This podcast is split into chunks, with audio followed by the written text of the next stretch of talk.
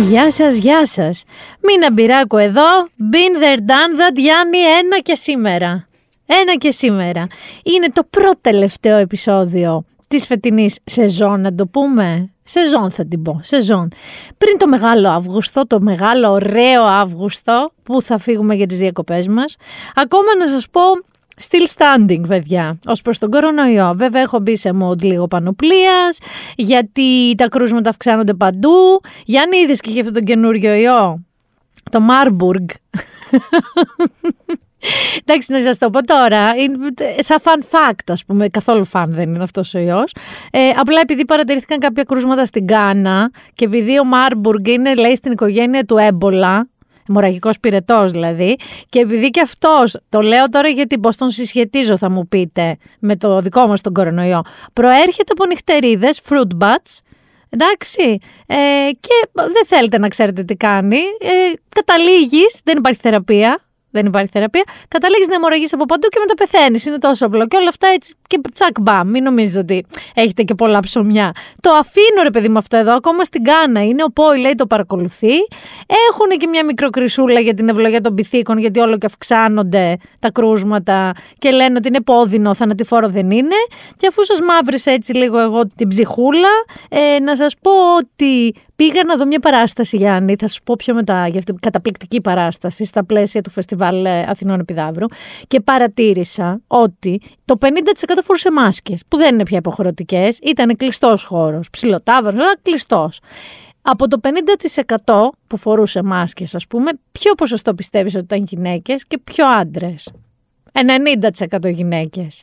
Και ε, το ξέρεις, το εξηγείται κάπως έτσι ότι ζούμε περισσότερο γενικά. Έχουμε αυτό που λέμε αυτοσυντήρηση. Οι άντρες λίγο γιολάρετε γενικά. Οι γυναίκες, μπράβο κορίτσια, και εγώ φυσικά φορούσα. Ανάγκασε και τον Άρη να φορέσει. Δεν πέθανε και από τη χαρά του. Του έλεγα συνέχεια, θα σου πω ένα πράγμα. Ηρακλιά, Ηρακλιά. Θα χάσουμε την Ηρακλιά. Και δεν θα τη χάσουμε, Άρη μου. Αν δεν προσέξεις, θα τη χάσεις. Εγώ δεν υπάρχει περίπτωση να μην πάω. Δεν υπάρχει περίπτωση. Να, τώρα εδώ είμαστε εκτεθειμένοι δυο μας μέχρι εκεί. Εντάξει, για να μην κάνω τώρα εκπομπή με μάσκα το λέω. Είσαι, είσαι safe; Έχεις κάνει κανένα τεστ; Δεν έχεις κάνει. Άρα απλά δεν έχεις συμπτώματα. Εγώ έχω κάνει, να ξέρεις. Ναι, παιδιά, κάνω και αυτό. Θέλω να είμαι 1000% σίγουρη. Επειδή όμως έχουμε αργήσει και σας πήρα και από τα μούτρα και σας είπα και για το Μάρμπουργκ και σας είπα και για τον Έμπολα και δεν ξέρω και τι άλλο, έχω ξεχάσει την ξενιτιά και δεν την έχω ξεχάσει, απλά την άργησα. Πάμε στην ξενιτιά. Το ψωμί της ξενιτιάς είναι πικρό, το νερό της θολό και το στρώμα σκληρό. Φιλιά Κοπενχάγη καταρχάς, Δανία, στο φίλο τον Νικόλα που μας ακούει στο ποδήλατό του, όλοι είναι με ποδήλατα στην Κοπενχάγη και με τα πόδια να ξέρεις, ε, στο δρόμο προς τη δουλειά έχετε και το νέο καλύτερο εστιατόριο στον κόσμο που βγήκανε, το Top 50, το Geranium, που και η δική μας έφ εδώ πέρα από το Δέλτα του Νιάρχος ε, ήταν εκεί και ανέβασαν και πώς και συγχαρητήρια. Και το άλλο έχετε και το νόμα, δηλαδή γενικά έχετε καλά εστιατόρια και στη Δανία, δεν έχετε όμως ε, παράπονο. Κανένα. Ε, ούτε καύσωνα είχατε εκεί ιδιαίτερο από ό,τι έχω δει. Ούτε θα σας πιάσει και ιδιαίτερα. Πάμε να μείνουμε λίγο στη Σκανδιναβία, την ευρύτερη περιοχή, στη φίλη μας την Κατερίνα από Στοκχόλμη. Λοιπόν, ε, Κατερίνα, βλέπω αυτή την περίοδο που το πρότεινα και από το podcast εδώ, ε, τη δεύτερη σεζόν του Love and Anarchy. Το οποίο είναι σουηδικό. Ρε, εσύ δεν είχα προσέξει ποτέ πόσο δεν θα πω χάλια, ρε παιδί μου, σκληρή γλώσσα είναι τα σουηδικά.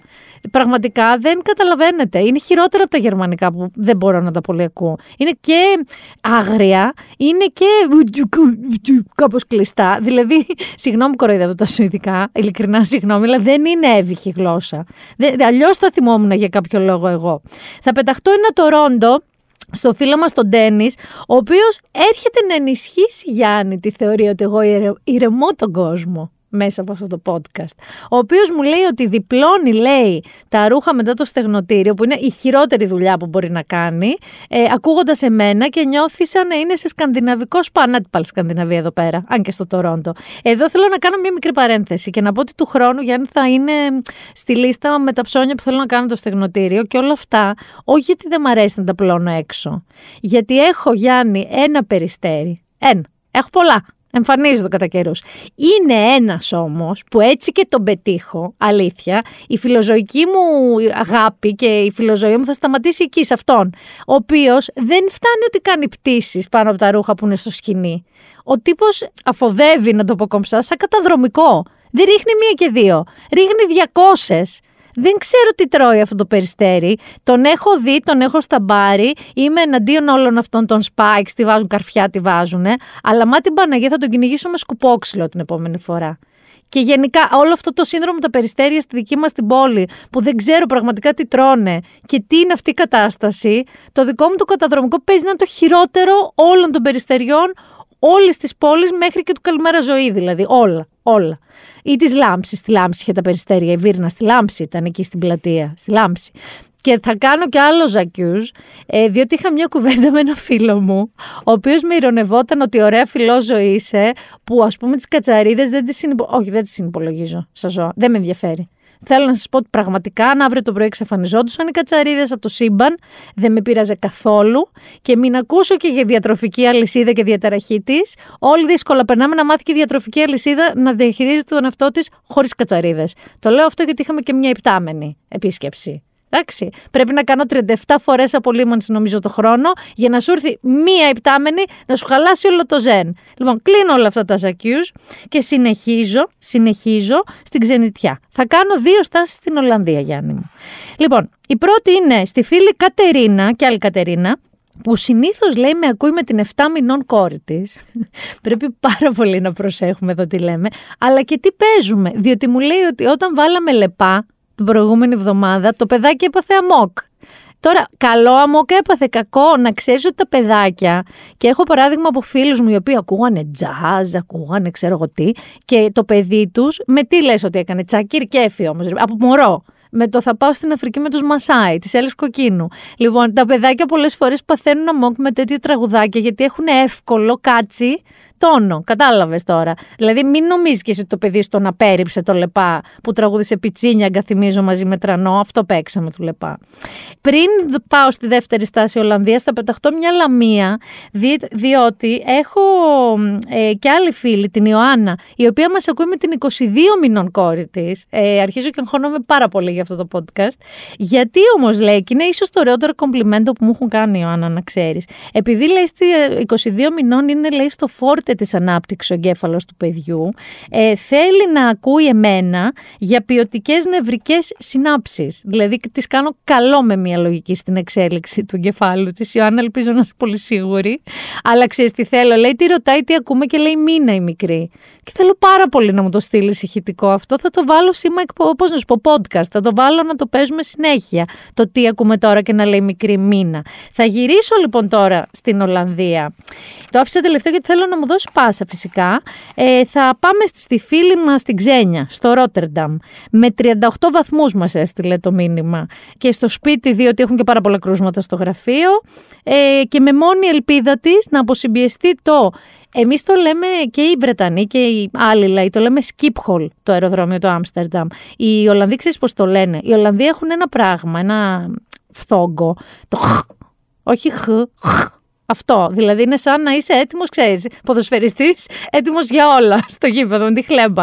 Λοιπόν, hole, κάπως έτσι το λένε οι Ολλανδοί, το skip hole τέλος πάντων, να αποσυμπιεστεί για να καταφέρει να έρθει η Ελλάδα τώρα για τις διακοπές της. Λέει έχουν στείλει τις πτήσεις Eindhoven ε, και εκείνο έχει τεζάρι και δεν ξέρει πώς θα φύγει, δεν ξέρει τίποτα. Θα πάρω όμως τον μπάσα σου, αγαπητή μου ξένια, που ελπίζω να έχει πέσει πια η θερμοκρασία στο Ρότερνταμ. Θα πάρω λοιπόν την πάσα σου για να πάμε σε τι Γιάννη μου, σε έναν καύσωνα. Σε έναν καύσωνα που έχει γονατίσει την Ευρώπη. Και τι θα αφιερώσουμε στην Ευρώπη, λίγη Κωνσταντίνα θα αφιερώσουμε στην Ευρώπη. Μετράω το πυρετό μου, πιάνει ο υδράγυρος φωτιά. 38 και 8, 39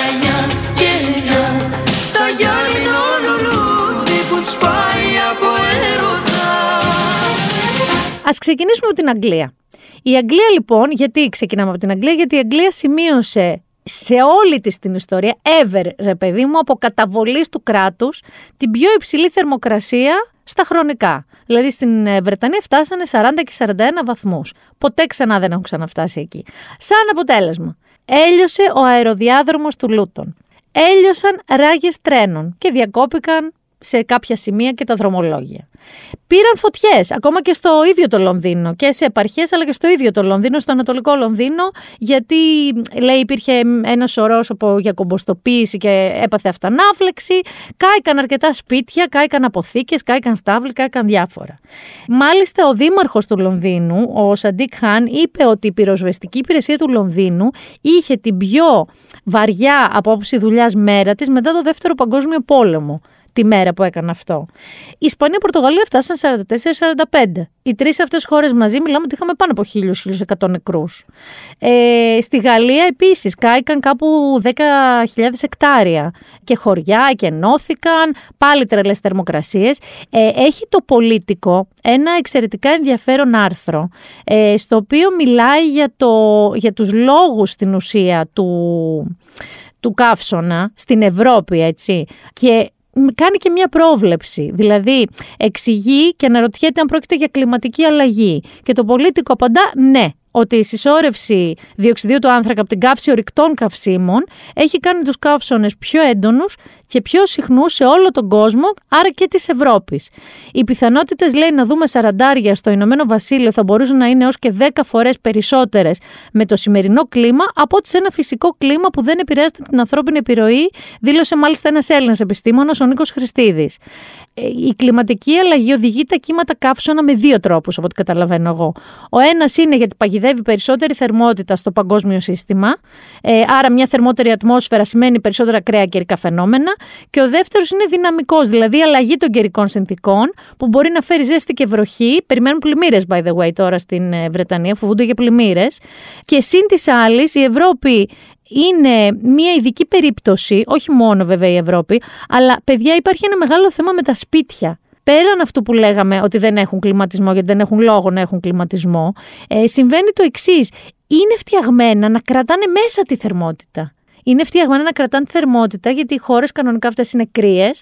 Οπότε να μην έχουν διαρροή θερμότητας, να είναι ζεστά τα σπίτια. Μάντεψε τι συμβαίνει όταν έξω ξαφνικά κάνεις 40 βαθμούς. Τι καμίνι γίνεται το ίδιο στο σπίτι.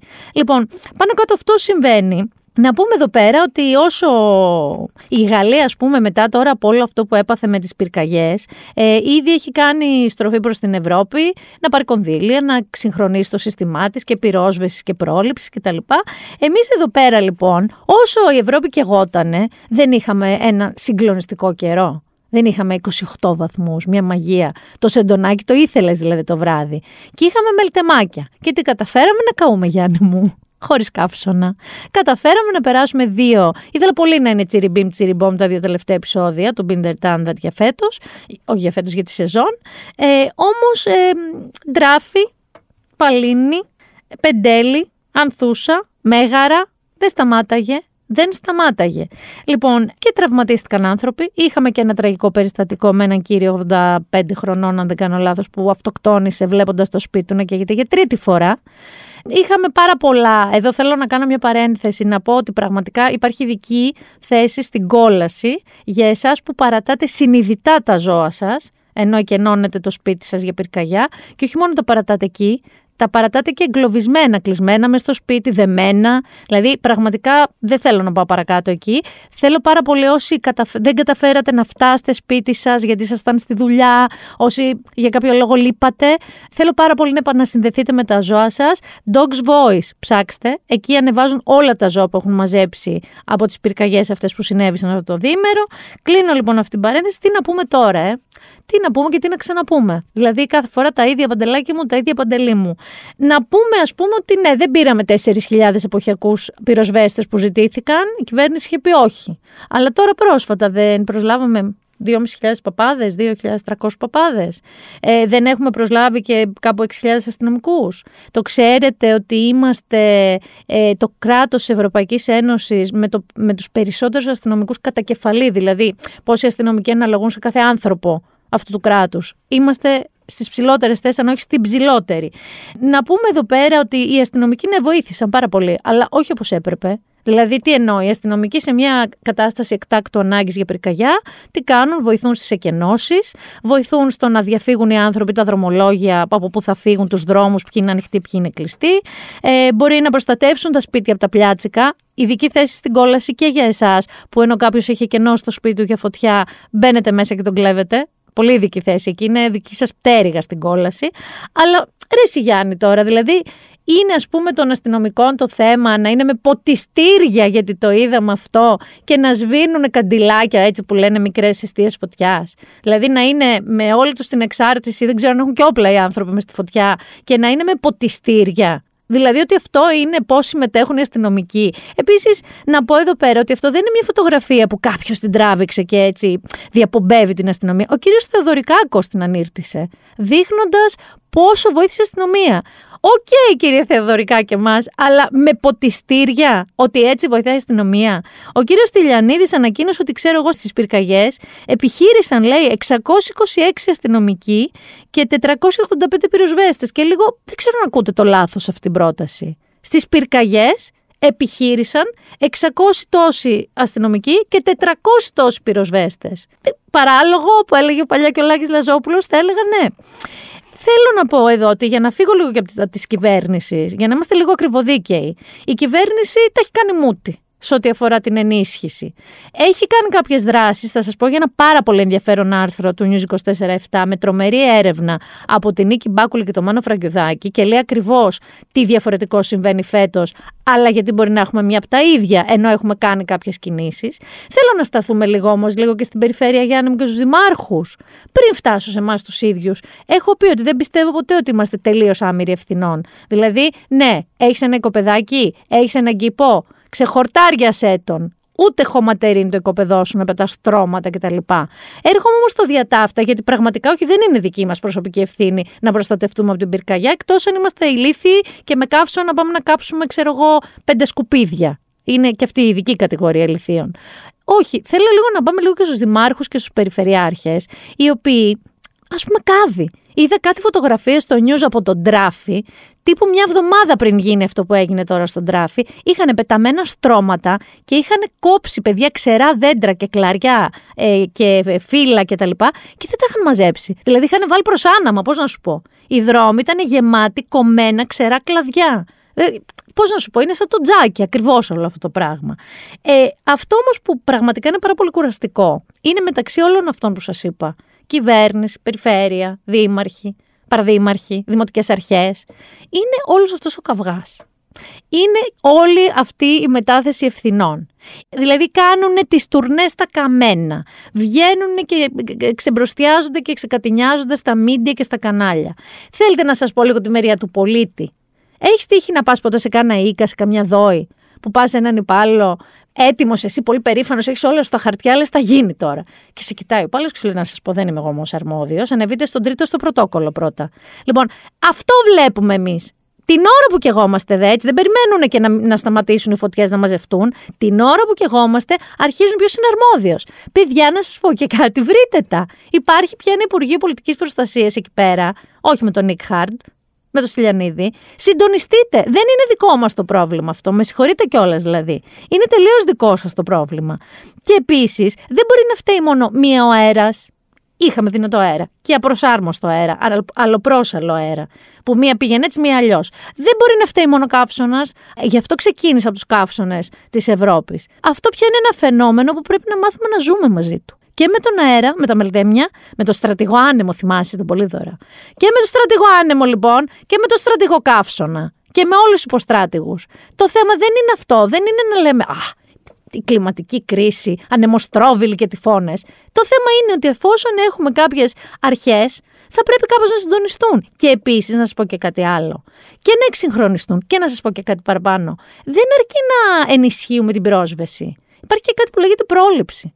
Υπάρχουν αντιπυρικές ζώνες, υπάρχουν ε, τοποθετημένοι πυροσβέστες, στρατηγικά σημεία. Υπάρχουν πάρα πολλά πράγματα που μπορούν να γίνουν εν τω μεταξύ. Συν το να εξυγχρονιστεί βέβαια η πυρόσβεσή μας. Ε, αυτό που σίγουρα, παιδιά, δεν χρειαζόμαστε είναι όλη αυτή η τσακωμή σας. Δηλαδή, δεν μπορώ να εκφραστώ όπως θα ήθελα για το πόσο πάρα πολύ αδιάφορη είναι η τσακωμή σας, ενώ και εγώ είμαστε. Θα σταθώ όμως σε ένα ξεκατίνιασμα, Γιάννη, έτσι που το, το ξεχώρισα. Το ξεχώρισα. Λοιπόν, ε, έγινε λοιπόν ένας χαμούλης, διότι οι γονείς της Κατερίνα Στεφανίδης, της Ολυμπιονίκη μας, έχουν ένα σπίτι εκεί, σε μία από τις περιοχές που κεγόντουσαν.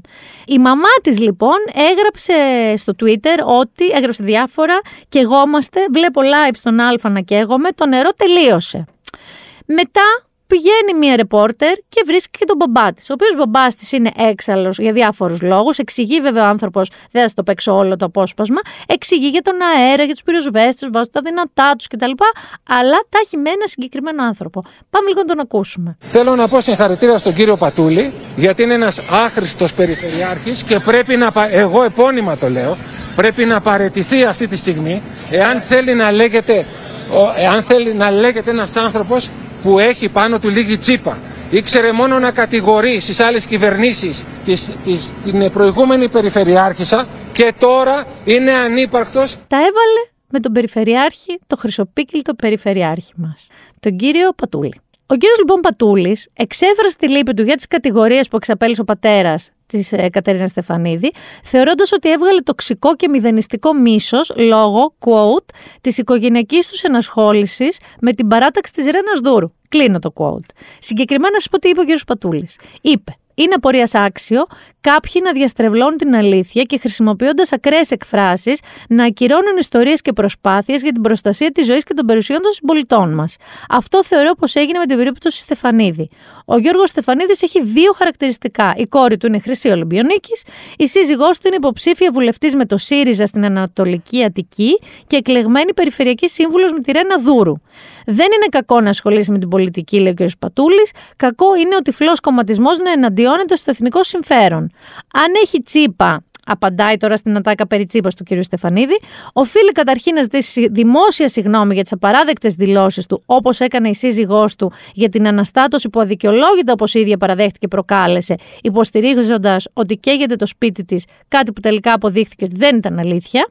Αφήνουμε τα λεγόμενά του στην κρίση όλων εκείνων που σκέφτονται με τη λογική και όχι με κομματικές τσίμπλες είπες στη δήλωσή του κ. Σματούλη. Αναρωτιέμαι όμως πού ήταν ο εν λόγω κύριος όταν εγώ και τα στελέχη της περιφέρειας, το προσωπικό και εθελοντέ πολιτικής προστασίας δίναμε από την πρώτη στιγμή τη μάχη με τη φωτιά στο πλευρό της πυροσβεστικής.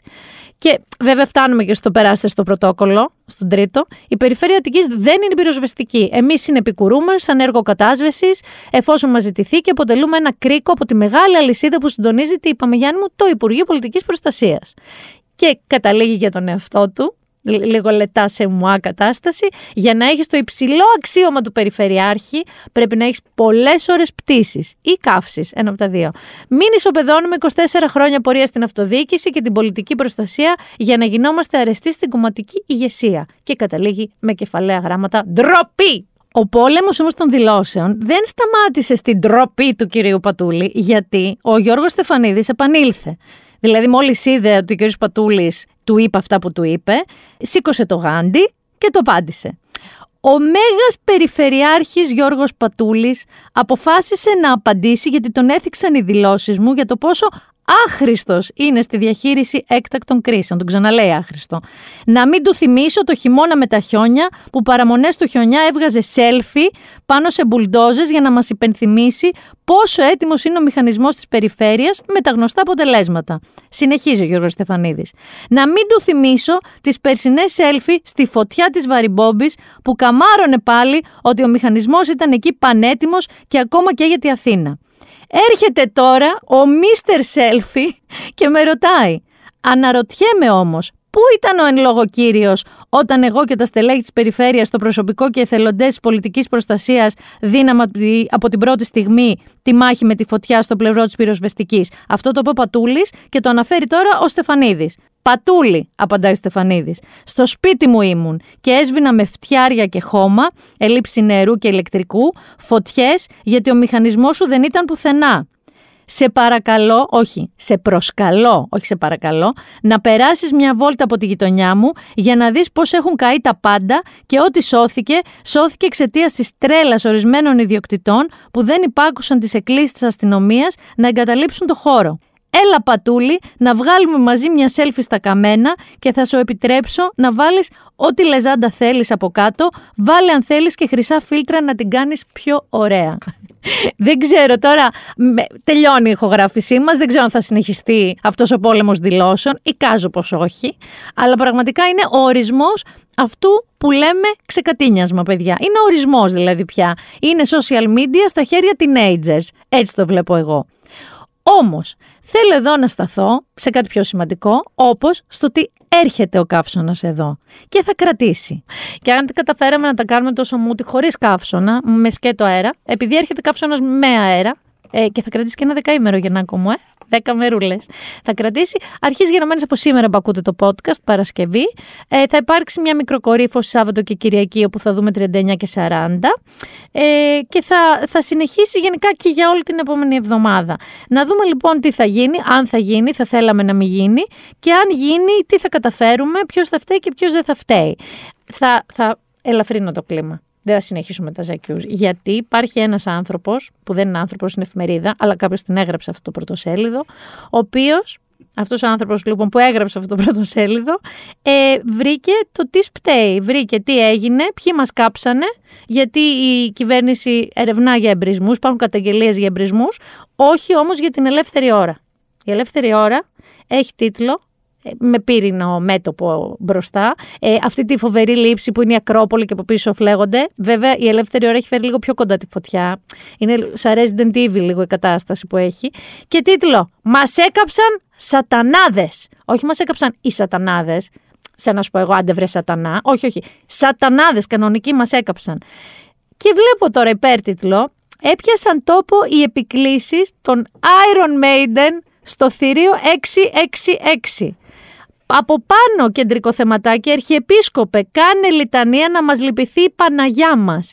Και από κάτω έχει η κατάρα των τριών ημερών, έχει διάφορους τίτλους που κάνει και αναδρομές, του τι έχει συμβεί με τους σατανάδες σε άλλες φωτιές και καταλήγει. 50.000 θεατές στο ΆΚΑ, αμπατζή για σένα λέει και ρομπόλα στο One Man που πήγατε, συμμετείχαν άθελά τους ως επιτοπλίστων, μπορεί και να μην φταίτε τελικά αμπατζής ρομπόλας, σε δαιμονική τελετή υπό τους ήχους του Μπαφομέτ και εν συνεχεία ξέσπασε η οργή του Θεού στην Αττική γη.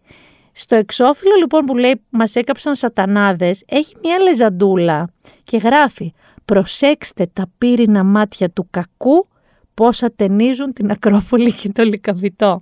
Το ξεκοκάλισα αυτό το εξώφυλλο, αυτό το εξώφυλλο σώθηκε στις φωτογραφίες μου, θα μείνει μαζί εκεί, μαζί με τις αιστείας που είχε εξώφυλλο το Lex. Είναι κάποια εξώφυλλα που καλό είναι να τα έχεις αυτή τη ζωή. Λοιπόν, ε, επειδή εγώ δεν πήγα στους Maiden, όπως ο Μπατζής και ο Ρομπόλας, αλλά άθελά μου, άθελά μου, μπορεί να συμμετέχω κι εγώ σε μια σατανιστική τελετή. Πάμε να ακούσουμε λίγο 666, Number of the Beast.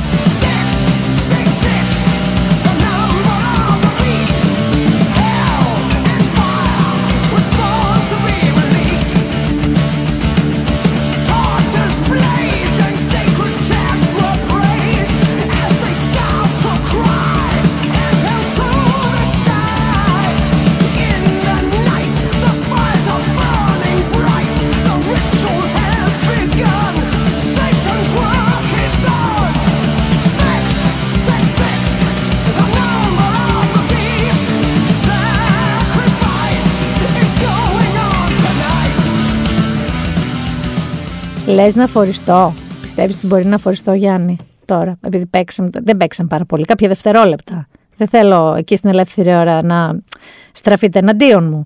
Θα μείνω στα ξεκατηνιάσματα. Κλείνω λίγο με τις φωτιές, αλλά το ξεκατηνιάσμα συνεχίζει. Είδες που σε διάφορα θέατρα, όχι μόνο της Αθήνας, της Ελλάδας θα σου έλεγα, γιατί έχουμε και τόσα φεστιβάλ, ανέβηκαν κάποια πανό. Βιαστής είναι, είναι βιαστής, αναλόγως. Το λέγανε και σαγιόντα και όχι σαγιόντα και μπροστά το είναι και πίσω το είναι. Λοιπόν, και υπήρχαν και διάφοροι πολιτικοί έτσι φορείς που ενοχλήθηκαν λίγο από αυτό ε, και φύγανε. Δεν πήγανε, δεν εμφανίστηκαν. Σου λέει τώρα κάτσω εγώ με τα πανό αυτά να κάτι να πω. Λοιπόν, ε, αναφερόμενα φυσικά αυτά τα πανό ήταν στο Δημήτρη Λιγνάδη, ο οποίος μην ξεχνιόμαστε είναι σπίτι του. Δεν θέλω να ξεχνιόμαστε γι' αυτό. Κατά δίκη πρωτόδικα, να το πούμε αυτό. Για δύο βιασμούς ανηλίκων, σπίτι του. Λοιπόν, τα είπε πάρα πολύ ωραία λίγο τώρα η Μαριάννα του Μασάτου σε μια εκπομπή. Θέλω λίγο να την ακούσουμε. Ο ελληνικός λαός στην παρούσα φάση, δεν το λέω κομματικά, δεν το λέω πολιτικά, το λέω ανθρώπινα. Δεν μπορεί να δεχτεί ότι υπάρχει περίπτωση να κυκλοφορεί ελεύθερος κάποιος που μπορεί να του βιάσει το παιδί. Με το δεδομένο ότι είναι γνωστός βιαστής. Ότι είναι γνωστός βιαστής και είναι γνωστός να το βγάλουμε έξω. Θα προστατευτώ εγώ, δηλαδή είναι ευθύνη ατομική να προστατευτώ εγώ από το βιαστή, από το να κρατήσει η δικαιοσύνη το δικαστή στη φυλακή. Και βλέπουμε, ας πούμε, αποχώρησε η κυρία Μενδώνη από την παράσταση επειδή βγήκε το πανό που απλώς ανακοίνωνε ε, την απόφαση του δικαστηρίου ότι είναι βιαστής. Αποχωρείς από την παράσταση. Από τη θέση σου όταν κατηγορήθηκε και όταν αποδείχτηκε ότι είναι βιαστής, γιατί δεν αποχώρησες; Δηλαδή είναι πολύ εύκολο να αποχωρήσει από μια παράσταση, αλλά την καρεκλίτσα δεν την αφήνουμε. Εξηγεί τέλεια τα περί κοινού δικαίου, δηλαδή την αίσθηση δικαίου που έχει ο κόσμος, αλλά και γενικά λίγο. Κλείνει και το ματάκι στην κυρία Μενδώνη, γενικά και λίγο τα ματάκια στους πολιτικούς. Ε, δεν ε, τα έβαλε όμως ο συνήγορος του Δημήτρη Λιγνάδη, ούτε με τη Μαριάννα του Μασάτου, ούτε με τα Πανό, ούτε με μένα, ελπίζω. Με ποιον τα έβαλε, με το Γιάννη, με έναν Βαρουφάκη τον κλαρινογαμπρό Γιάννη Βαρουφάκη, όπως τον είπε. Δεν τον είπα εγώ, ο Αλέξ Κούγια τον είπε έτσι. Έβγαλε λοιπόν μια ανακοίνωση. Ο Γιάννης Βαρουφάκης έλεγε και καλούσε στο να πάρουν την άδεια άσκηση επαγγέλματος του Αλέξη Κούγια για το χειρισμό του Λιγνάδη, για το χειρισμό των θυμάτων. Έδωσε και κάποιες φωτογραφιούλες. Όντως ο δικηγορικός σύλλογος λίγο έτσι μιλάει μαζί του. Έβγαλε όμως μια ανακοίνωση, λάβρα προς το Γιάννη Βαρουφάκη, δίνοντας μάλιστα και κάποια στοιχεία για την έτσι παιδική του ηλικία. Θα σας τα διαβάσω. Είναι δικά του λόγια, δεν είναι δικά μου λόγια, γιατί δεν ξέρεις από πού θα σου έρθει κανένα εξώδικο. Διαβάζω τα δικά του λόγια. Όσον αφορά, έχει πει κι άλλα πριν, τον άλλον, τον κλαρινογαμπρό, το βαρουφάκι με τα παρδαλά που κάμισα, που πριν τον διώξει κλωτσιδόν ο Αλέξης Τσίπρας μαζί με την πλούσια κληρονόμο σύζυγό του, πανηγύριζε μαζί με την πλούσια κληρονόμο σύζυγό του για τις πολυτελείς βίλες τους, γιατί αυτός που κατά την κρίση μου, του Αλέξη Κούγια, κοιτάζεται 15 ώρες την ημέρα στον καθρέφτη, πρόλαβε και έκλεισε τις ελληνικές τράπεζες, αφήνοντας χωρίς χρήματα τον ελληνικό λαό να δυστυχεί και να μην μπορεί να αγοράσει τα αναγκαία για τους γονείς και τα παιδιά του, έχω να του υποδείξω πριν αναφερθεί συκοφαντικά για εμένα και πριν ζητήσει να μου πάρουν την άδεια γιατί ανέδειξα τόσο στο δικαστήριο όσο και δημοσίως την πραγματική αδίστακτη προσωπικότητα των δίθεν βιασθέντων από τον Δημήτρη Λιγνάδη και να του κάνω γνωστά τα εξής. Α. Εγώ δεν κατοικούσα όπως αυτός ούτε στην Εκάλη, ούτε στο παλαιοψυχικό, αλλά στην πραγματικά αριστερή Πετρούπολη, χωρίς νερό και ρεύμα, και η μητέρα μου με έπλαινε στην ξύλινη σκάφη ζεσταίνοντας το νερό στην ξυλόσομπα. Β. Εγώ δεν πήγα ούτε στο κολέγιο, ούτε στο Μωραήτη, ούτε στο Αρσάκιο, αλλά σε ένα δημόσιο σχολείο και έπρεπε να περπατάω 8 χιλιόμετρα μαζί με τα άλλα φτωχόπεδα μέσα στο κρύο και στη ζέστη, γιατί στην Πετρούπολη δεν υπήρχε ούτε γυμνάσιο ούτε λύκειο. Πόσο χρόνο ο Λέξ Κούγιας; Πότε δεν υπήρχε; Παλιά, ε; Είναι 60. Δεν υπήρχε. Δεν υπήρχε μάλλον, για να το λέει. Γάμα. Εγώ σπούδασα αστυνομική Αθηνών δωρεάν, εξασφαλίζοντας το φαγητό και τον ύπνο μου με το να παίζω ποδόσφαιρο. Γι' αυτό ασχολείται τώρα. Και να μοιράζω την εφημερίδα ναυτεμπορική με ποδήλατο από τις 4 τα ξημερώματα μέχρι τις 8 το πρωί. Ενώ ο αδερφός μου, που ήταν εξίσου καλός μαθητής, δούλευε στα ορυχεία της Λάρκο, ο δε πατέρας μου προσπαθούσε να επιβιώσει ανάπηρος με ένα πόδι. Εγώ τελείωσα την νομική Αθηνών με Λίαν Καλώ και δεν σπούδασα σε ξένα πανεπιστήμια με τους πλούσιους γονείς μου να πληρώνουν τα ακριβότερα πανεπιστήμια όπως αυτός και οι δίθεν αριστεροί και αριστερές των βορείων προαστίων που δεν πέρασαν ούτε μία στιγμή την αγωνία των πανελληνίων εξετάσεων και την αγωνία του άγνωστου αύριο που κάθε μέρα νιώθουν τα φτωχά όπως εγώ τότε, Ελληνόπουλα. Συνεχίζει, με αυτό θα σας αφήσω. Γιατί ρε κλαρινό γαμπρέ, όχι εγώ, ξαναλέω, ο Αλέξης Κούγιας, απευθυνόμενος στο Γιάννη Βαρουφάκη. Γιατί ρε κλαρινό γαμπρέ με την πλούσια κληρονόμο γυναίκα να μου πάρουν εμένα την άδεια; Πώς εγώ θα ζήσω και πώς θα μεγαλώσω τα παιδιά μου; Δυστυχώς για όλους σας και ευτυχώς για τον ελληνικό λαό, υπάρχει ανεξάρτητη δικαιοσύνη με τα φτωχόπεδα, τους τίμιους Έλληνες δικαστές που ούτε εκβιάζονται ούτε φοβούνται. Είναι όλοι φτωχόπεδα οι δικαστές. Όλοι είναι. Και στέκεται όρθια η δημοκρατία γιατί αλλιώς με αυτό το χαμηλό επίπεδο πολιτικών τα πάντα θα είχαν καταρρεύσει. Λοιπόν, εδώ εγώ θέλω να κάνω μία αφιέρωση γνήσια όμως τώρα στον κύριο Κούγια. με όλο αυτό που έχει περάσει και εγώ δεν το γνώριζα. Και όλα τα παιδιά εκεί που, έξω που, εντάξει, μπορεί να μην χρειάζεται να κάνουν πια 8 χιλιόμετρα από την Πετρούπολη, φαντάζομαι έχει γυμνάσια ηλικία, αλλά περνάνε ζώρικα και τα καταφέρνουν παρά το ότι περνάνε ζώρικα και φτάνουν έτσι σε ένα σημείο τόσο υψηλής ε, θέσης στη δικηγορία, ένα μπιθικότσι. Ένα μπιθικότσι νομίζω θα το εκτιμούσε αν ακούει ποτέ αυτό το podcast. Ένα μπιθικότσι, μια φτωχολογιά για τον Αλέξη τον Κούγια. Φτωχολογιά για σένα κάθε μου τραγούδι για τους καημούς σου που σεριανούν στη γειτονιά το κολογιά που απ' το μιλό φτιάχνεις λουλούδι και τους καημούς σου τους πλέκεις ψιλοβελονιά. Στα χέρια σου μεγάλωσαν και πόνεσαν και μάλωσαν άντρες μόνο καπάρι μάτια. Σιλάκι παρισόπουλα, χαρά στα κοριτσόπουλα που έχουν και αγκαλιάζουν τη φωτιά. Που έχουν και αγκαλιάζουν τη φωτιά. Και πάμε κάπου τώρα. Τελείως κόντρα. Κόντρα όμως και στην Πετρούπολη και σε αυτό όλα. Τελείως κόντρα στη φτωχολογία, ρε παιδί μου, κόντρα. Ε, θα πάμε λίγο Hollywood, Γιάννη. Έχουν συμβεί πράγματα στο Hollywood, θέλω να ξέρεις. Έχουμε καταργάσει ένα γάμο και ένα διαζύγιο. Θες να ξεκινήσουμε λίγο με το γάμο; Τα καλά να ξεκινήσουμε, με τα θετικά, με τα όμορφα. Πάμε λίγο γάμο. Η τζέλο μας παντρεύτηκε. Ο Μπεν το πήρε το κορίτσι. Η Μπένιφερ είναι ενωμένη με τα δεσμά του γάμου 20 χρόνια μετά την πρώτη τους γνωριμία, Γιάννη μου. Είναι να μην πιστεύεις στον αληθινό ερωτά. Είναι πιο Ρέιτσελ και Ρος και από, το Rachel, από τη Ρέιτσελ και το Ρος αυτή η ιστορία.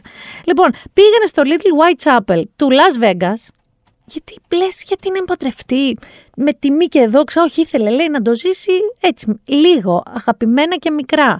Πήγανε λοιπόν εκεί, με τρεις καλεσμένους ήταν όλος και όλος ο γάμος, Γιάννη μου, τα δύο παιδιά της Τζένιφερ και τη μαμά της Τζένιφερ. Ήταν τρεις καλεσμένοι, δύο ήταν νυφικά που έβαλε Τζένιφερ. Γιατί εντάξει, Τζένιφερ είναι, είπαμε. Little White Chapel, αλλά ok. Okay. Και να πούμε εδώ πέρα ότι αλλάξανε σε τουαλέτες. Ο Μπεν Άφλεκ έβγαλε σέλφι που άλλασε μια τουαλέτα εκεί του μικρού εκκλησακίου αυτού στο Las Vegas. Ε, και η ίδια φόρεσε έναν ηφικό πρώτο έτσι που δεν το έλεγε Τζέιλο.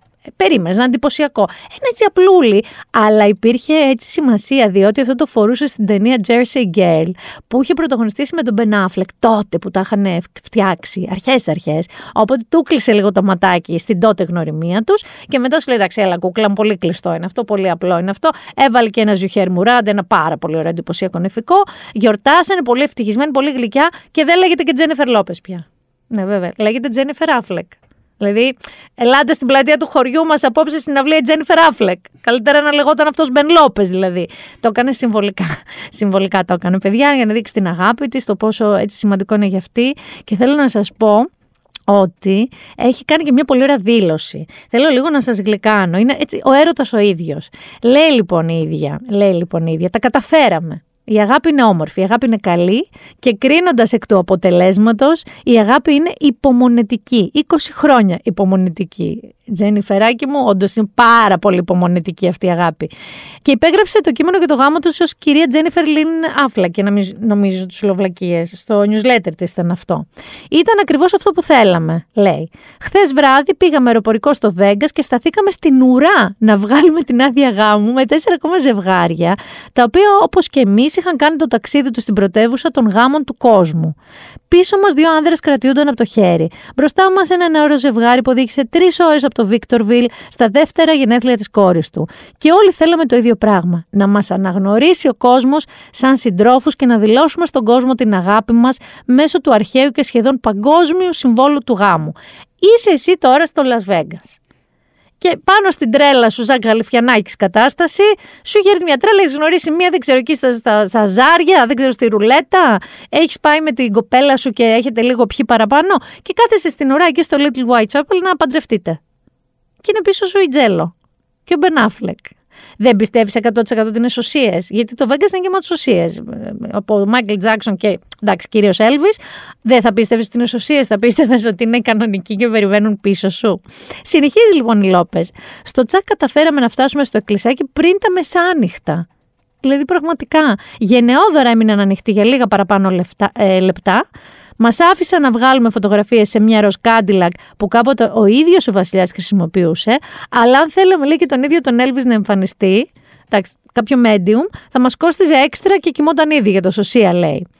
Ε, οπότε με τους καλύτερους μάρτυρες που θα μπορούσαμε να φανταστούμε, ένα φόρεμα από μια παλιά ταινία και ένα σακάκι από την τουλάπα του Μπεν, διαβάσαμε τους όρκους μας στο μικρό εκκλησάκι και δώσαμε ένα στον άλλο τα δαχτυλίδια που θα φοράμε. Καλά, αυτή είναι πολύ ερωτευμένη για το υπόλοιπο της ζωής μας.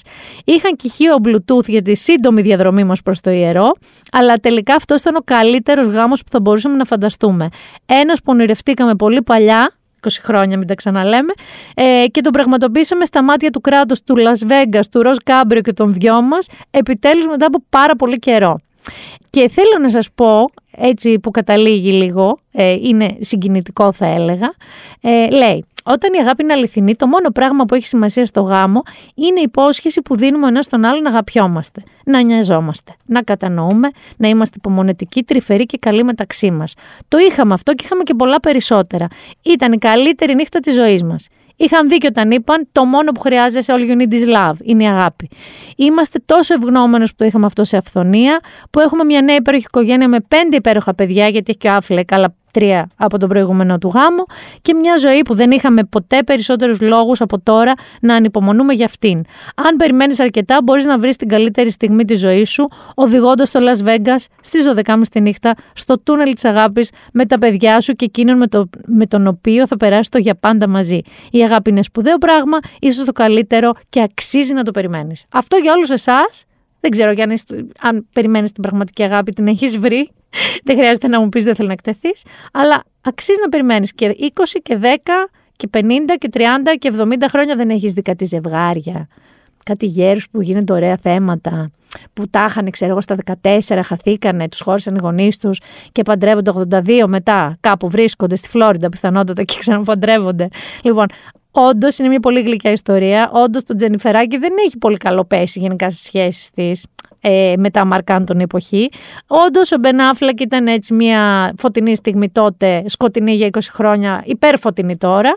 Αλλά εντάξει, επειδή μάλλον έχετε πάθει τώρα σοκ γλυκαναλατισμού, ε, θες να πάμε σε πιο ανθρώπινες καταστάσεις. Θες να πάμε. Γιατί είχαμε και ένα χωρισμό. Και πάμε να ακούσουμε λίγο για να πάρετε μια πρέφα τι χωρισμό ήταν αυτός. Δεν υπάρχει ευτυχία που να κόβεται στα τρία. Στην περίπτωση μας όμως δεν υπάρχει άλλος δρόμο. Δεν υπάρχει ευτυχία που να κόβεται στα τρία. Στην περίπτωση μας όμως δεν υπάρχει άλλος δρόμος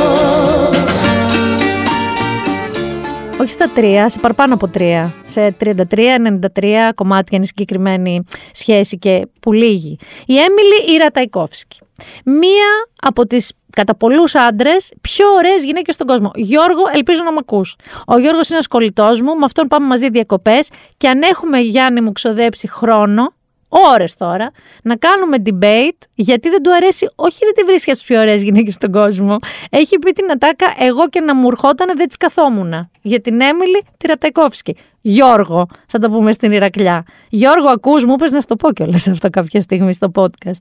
Λοιπόν, άκου τώρα τι έγινε. Έχει ένα σύζυγο. Έχει ένα σύζυγο, ok, okay, ένα σύζυγο λοιπόν. Τον. Ε, Σεμπάστιαν Μπέαρ Μακλάρντ, κάπως έτσι λέγεται αυτός τέλος πάντων, ο οποίος αποκαλύφθηκε ότι έχει κάνει το Εμιλάκι Τάρανδο more than once. Δεν είναι ότι έγινε μια φορά και τρελάθηκε, άλλη τα δεκόκκινα. Λέει ότι το κάνει κάπως κατά συρροή. Θυμάστε το περιστατικό με Σακύρα που είχε γίνει με τον Πικέ που είχαμε κάνει μια κουβεντούλα εδώ σε αυτό το podcast. Θυμάστε που λέγαμε ότι δεν γίνεται να λέμε καλά, μάμα, κεράτωσαν τη Σακύρα, αλλή σε εμάς. Σκέψτε τώρα τι γράφετε για την Έμιλη Ρατακόφσκι. Καταρχάς έχουν πέσει όλες αυτών. Ε, με φωτογραφίες του, ας πούμε από τις χειρότερες φωτογραφίες του που μπορεί να βρουν. Και λεζάντες, αυτό, ούτε καν αυτός, τόλμησε να κερατώσει την Έμιλη Ρατακόφσκι. Τόλμησε να κερατώσει την Έμιλη Ρατακόφσκι κάποιος looking like him. Ξανά αυτός. Πώς τόλμησε, γενικά το τόλμησε παίζει πολύ. Ότι αυτός έχει μούτρα εν ολίγης, να κερατώσει την Έμιλη Ρατεκόφσκι. Και βέβαια, Έχουμε και την ητοπαθή πλευρά κορίτσια, που τα κορίτσια λένε καλά εντάξει, ε, το χωρίζω και από τώρα μόνη μου. Δηλαδή, άμα κεράτωσαν την Έμιλη, ε, εγώ να μην περιμένω πια και τίποτα από αυτή τη ζωή. Ή και πιο χιουμοριστικά, κεράτωσαν την Έμιλη Ρατακόφσκη, κορίτσια φάτε, τύπου, μην προσπαθείτε καν. Λοιπόν, όσο και να γελάμε με αυτά, κρύβουν μία, πώς να πω, μία, μία λάθος προσέγγιση. Θα σας πω τι εννοώ. Ε, ναι, εντάξει, προφανώς είναι μια συγκλονιστική γυναίκα που εννοείται ότι ε, μαζί με τους συντρόφους μας βλέπουμε φωτογραφίες της, ας πούμε, στο εμράτα προφίλ της στο Instagram και είμαστε με τους αγώνες κάτω και λέμε Θεέ μου, πώς είναι δυνατόν να είναι τόσο ωραία αυτή η γυναίκα. Γιώργο, ελπίζω να ακούς. Ε, οπότε λες, εντάξει, δεν υπάρχει ελπίδα. Καμιά. Θέλω λοιπόν εδώ να βάλουμε για άλλη μία φορά τα πράγματα στη θέση τους. Διότι δεν έχει σημασία αν ο κύριος Μακλάρντ ε, κεράτωσε την Έμιλη ή τη Γιώτα από τα Πετράλωνα. Διότι ποτέ σε, ένα, σε περιπτώσεις κερατώματος και δι κατά σειροήν, κοινώς cheaters, κοινώς άνδρες που πατάνε τις συντρόφους τους, ποτέ δεν είναι το θέμα παιδιά οι γυναίκες τους. Δηλαδή ένας άνθρωπος ο οποίος είναι cheater, είναι απατά γενικά, δεν έχει σημασία να έχει δίπλα του την Έμιλη ή τη Γιώτα. Θα το κάνει ούτως ή άλλως. Οπότε θέλω λίγο να καταλάβετε ότι οι γυναίκες μέσα στα πλαίσια μιας σχέσης με απιστία δεν έχουν ποτέ καμία σχέση με την απιστία. Δηλαδή δεν κερατώνουν τη μήνα γιατί είναι η μήνα, μοιάζει με τη μήνα και μιλάει σαν τη μήνα. Όχι. Κερατώνουν γιατί μπορούν. Κερατώνουν γιατί έτσι είναι σαν άνθρωποι και θα κερατώνουν και την Έμιλι και τη Σακύρα και την Beyoncé έχει κερατώσει ο JZ. Θυμάστε το χαμούλι που έχει γίνει. Δεν έχει σημασία ποια είναι η γυναίκα. Αυτό θέλω να το θυμάστε. Κατά τα άλλα, ναι, φάτε. Δηλαδή, ας μείνουμε σε αυτό. Ε, Θες να αφιερώσουμε κάτι σε αυτόν τον ε, Μακλάρντ λίγο; Γιατί μου είναι και αντιπαθής, όχι επειδή κεράτησε το μιλάκι. Γενικά μου είναι λίγο αντιπαθής. Θα το αφιερώσω λίγο έτσι ένα αγαπημένο μου, ίσως το πιο απόσπασμα Ανίτα Σπάνια. Είσαι ψεύτης, υποκριτής, μαζοχιστής, αντιπρόσωπος και υποκριτής. Αντιπρόσωπος. Και, υπο, και υπόσωπος. Αυτό για εσά, κυρία Αντιπρόσωπε, να ξέρετε. Σαν τη μαζοχιστή και αντιπρόσωπε. Και μια και μπήκαμε όμως στα παρατράγουδα διότι μπήκαμε στα παρατράγουδα, έχω δύο αγαπημένα. Και τα δύο αγαπημένα, να ξέρετε, ε, είναι ε, ρέει άφθονη πληροφορία για αυτούς. Τώρα για τον δεύτερο θα κοπεί λίγο. Πάμε στον πρώτον όμως. Ήλον. Ήλον. Ήλον, ο οποίος σας άφησα το προηγούμενο επεισόδιο με τη διαμάχη του με το Twitter, με το Έλα βρε χαραλάβη να σε παντρέψουμε με το Ζόρι Παντριά. Διότι το Twitter, αφού αποσύρθηκε από την προσφορά, ο Ήλον είπε: Όχι, θα μας πάρεις με παπά και με κουμπάρο σαν την Τζέιλο. Λοιπόν, όλο αυτό θα διευθετηθεί, να ξέρεις, σε ένα ειδικό δικαστήριο στο Delaware, τον είπα, που ειδικεύεται σε high stake business διαμάχες. Και γίνονται λέει και ταχύτερα αυτές οι, οι δίκες, δεν κρατάνε επάπειρον. Ε, σαν του Τζόνι Ντέπ, ας πούμε, με την Amber Heard. Λοιπόν, τι έγινε τώρα με τον Ήλον, πέραν αυτού, γιατί έγιναν πράγματα. Καταρχάς έγινε ο πατέρας του. Όχι, έγινε πατέρας, αυτό έγινε στο πρώτο προηγούμενο επεισόδιο. Έγινε ο πατέρας του. Ο πατέρας του, λοιπόν, ο οποίος λέγεται Έρολ, ε, Μάσκ, ε, έκανε ένα δεύτερο παιδί από τα νομίζω πέντε που έχει κι αυτός. Με ποια όμως Γιάννη μου, με τη θετή του κόρη. Το δεύτερο με αυτήν. Διότι αυτή την έχει μεγαλώσει από 4 ετών γιατί είχε παντρευτεί τη μαμά της. Παράτησε της μαμά της για αυτήν, όταν έγινε ενήλικη κάζο, και της έχει κάνει και δύο παιδιά. Να σου θυμίσω ότι το Woody Allen τον έχουμε κάνει outcast, γιατί έχει κάνει ακριβώς το ίδιο με τη Σούνγη, την κόρη, την υιοθετημένη τους. Ε, το ίδιο έχει κάνει και ο Έρολ, ο οποίος όχι δεν τρέπεται γι' αυτό. Ξέρεις τι δήλωσε; Ξέρεις τι δήλωσε. Δήλωσε λοιπόν ότι ο μόνος λόγος για τον οποίο ερχόμαστε σε αυτό τον κόσμο, on earth, είναι για να αναπαραγόμαστε. Και εγώ και λίγο σου, εσένα, εγώ πάει.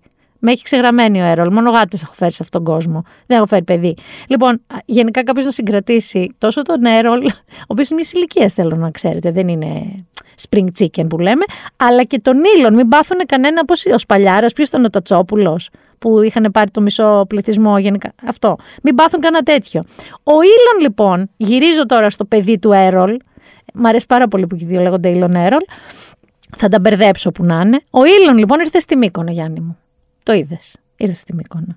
Ήρθε στη Μύκονο, είχε μια ωραία μεγάλη παρέα. Αυτοί που του χρέωσαν σαν κοπέλα του σύντροφό του δεν ήταν. Είναι μια πολύ γνωστή Αμερικανίδα σχεδιάστρια. Παντρεμένη, βέβαια, φρεσκοπαντρεμένη με το CEO της Endeavor, ενός κολοσσού entertainment και όχι μόνο. Ε, και είναι και σχεδιάστρια μόδας. Stout είναι η μάρκα κορίτσια, την ξέρετε κάποιες από εσάς. Πάντως δεν ήταν η κοπέλα του. Ο Ήλον ήταν ακόπελος στη Μύκονο που ήρθε. Και πάρα πολύ λευκός να πούμε ότι ήταν ο Έλληνας στη Μύκονο. Πήγε λοιπόν σε ένα πολύ ακριβό εστιατόριο που το ξέρω, είναι πάρα πολύ ακριβό αυτό το εστιατόριο, στη Μύκονο. Έτσι, είχε νοικιάσει μια θαλαμιγό, μπλα μπλα μπλα, μπλα 7.000 ευρώ τη μέρα. Trust me.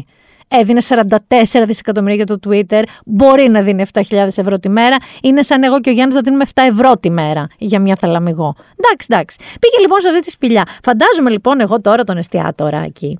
Ε, να σκέφτεται να έχει πάρει το μεσίτη του, σου λέγω να έχει ένα μεσίτη. Real estate, ε, και να λέει.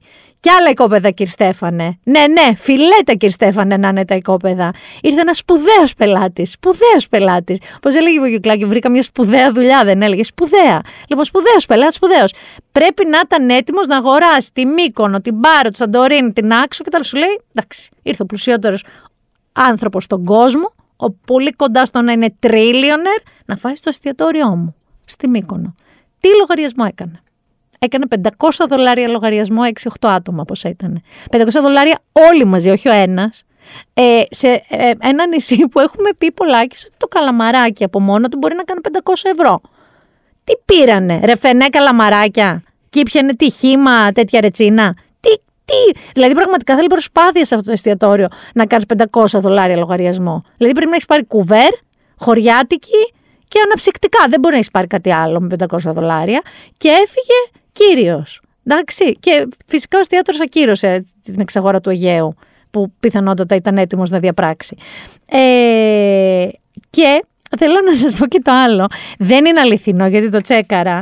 Ε, επειδή εμφανίστηκε με μαγιό και ήταν έτσι κατάλευκος, καταρχάς να σας πω ότι ο ίδιος ο ίδιος έχει διακομωδήσει πάρα πολύ διάφορα memes που κυκλοφόρησαν με τον εαυτό του. Ε, έτσι όπως ήταν. Με αποκορύφωμα ένα που έχεις δει ένα bulldog λευκό; Που το, το έχουν κάνει και για ανθρώπους λέει άνω των 30 με σκίνη κολλάν παντελόνια τζιν, που είναι δύο ποδαρίνια και από πάνω ένας λευκός όγκος. Λοιπόν, τον παρομοίασαν με αυτό γιατί είναι πολύ λευκός και όντως είναι λίγο λιονταρίσιος ο, ο κορμός του και το στέρνο του. Ε, ωστόσο, το διακομώδησε μόνος τον έβασε μόνος του, το έκανε πλάκα ε, και το σχολίαζαν ότι ο Τζεφ Μπέζος, ο άλλος ε, ψυχοπαθής με τα πάρα πολλά εκατομμύρια, ε, έχει ακόμα δρόμο για να τον φτάσει. Ε, γενικά αυτό τρολάρεται πάντως. Είναι φανταστικός ε, και ο ίδιος ο Μάσκ απάντησε φυσικά οι γάμπες μου όμως είναι πολύ μεγαλύτερες για το σκύλο, σε σχέση με το σκύλο. Ε, αυτό που είναι ένα fake λοιπόν πράγμα, αλλά έχει πολύ πλάκα, είναι που κάποιος πήρε το προφίλ του Bill Gates με το tick δίπλα, το official account δηλαδή το Twitter, και έγραψε, θυμάσαι τι είχε γράψει για τον Bill Gates, που τον είχε ανεβάσει με ένα πουλοβερίνι και τον είχε εκνευρίσει τον Elon τότε ο Bill Gates, ε, και είχε γράψει ο Elon Musk «If you need to lose a boner fast» αν χρειάζεται, αν χρειάζεται να σου πέσει στήση γρήγορα, αμέσως, δες αυτή τη φωτογραφία. Κάποιος λοιπόν πήρε το account του Bill Gates και έβαλε τη φωτογραφία του Elon Musk με την ίδια λοιπόν λεζάντα. Και πάμε στο δεύτερο παρατράγουδο. Γιατί ο Ήλον δεν θα σταματήσει να με φιντάρει. Είμαι 100% σίγουρη. Πήγε και στη Δήλο, να ξέρεις. Ναι, ναι, πήγε στη Δήλο και μάλιστα λέει η τοπική ξεναγή. Ήταν πάρα πολύ εντυπωσιασμένη με το πόσα πράγματα ήξερε για τη Δήλο. Πιστεύω ότι επειδή ενεργειακά η Δήλος δεν έχει όλη αυτή τη μεταφυσική υπόσταση τύπου την έχει δει λίγο Iron Man. Μη δούμε καμιά βίλα, ξέρεις, με κοκοφίνη και σαν το Iron Man πάνω στη δήλο. Δηλαδή, ε, εγώ πιο πολύ με ανησυχεί αυτό παρά το ότι έδωσε 500 δολάρια σε ένα εστιατόριο στη Μύκονο. Φεύγω λοιπόν και πάω στο αντίο ενός θρύλου. Ένα αγόρι το οποίο μας έχει δώσει πολύ τροφή, μας έχει δώσει μεγάλη χαρά σε αυτό το podcast, αλλά αποχαιρέτησε. Επισήμως στη Βουλή, ήταν τελευταία του ομιλία και Θέλω να ακούσετε μόνοι σα πώ αποχαιρέτησε ο Μπόρι, τον οποίο όσοι είστε εκεί στην εργαλαστή θα τον δείτε φέτο τον Αύγουστο. And yes, uh, the, the, the last few years have been the greatest privilege of, of my life. And it's true that I, I helped to get the biggest Tory majority for 40 years and a, a huge realignment in UK politics, Mr. Speaker. We've transformed our democracy and restored our national independence, as my right honourable friend says. We've helped, I've helped to get this country through a pandemic and help save another country from barbarism. And frankly, that's enough to be going on with. Mission largely accomplished. For now, I want to thank you, uh, Mr. Speaker. I want to thank all the wonderful staff of the House of Commons. I want to thank all my friends and colleagues. I want to, I want to thank my rival friend uh, opposite, Mr. Speaker. Uh, I want to thank everybody here and hasta la vista, baby. Thank you.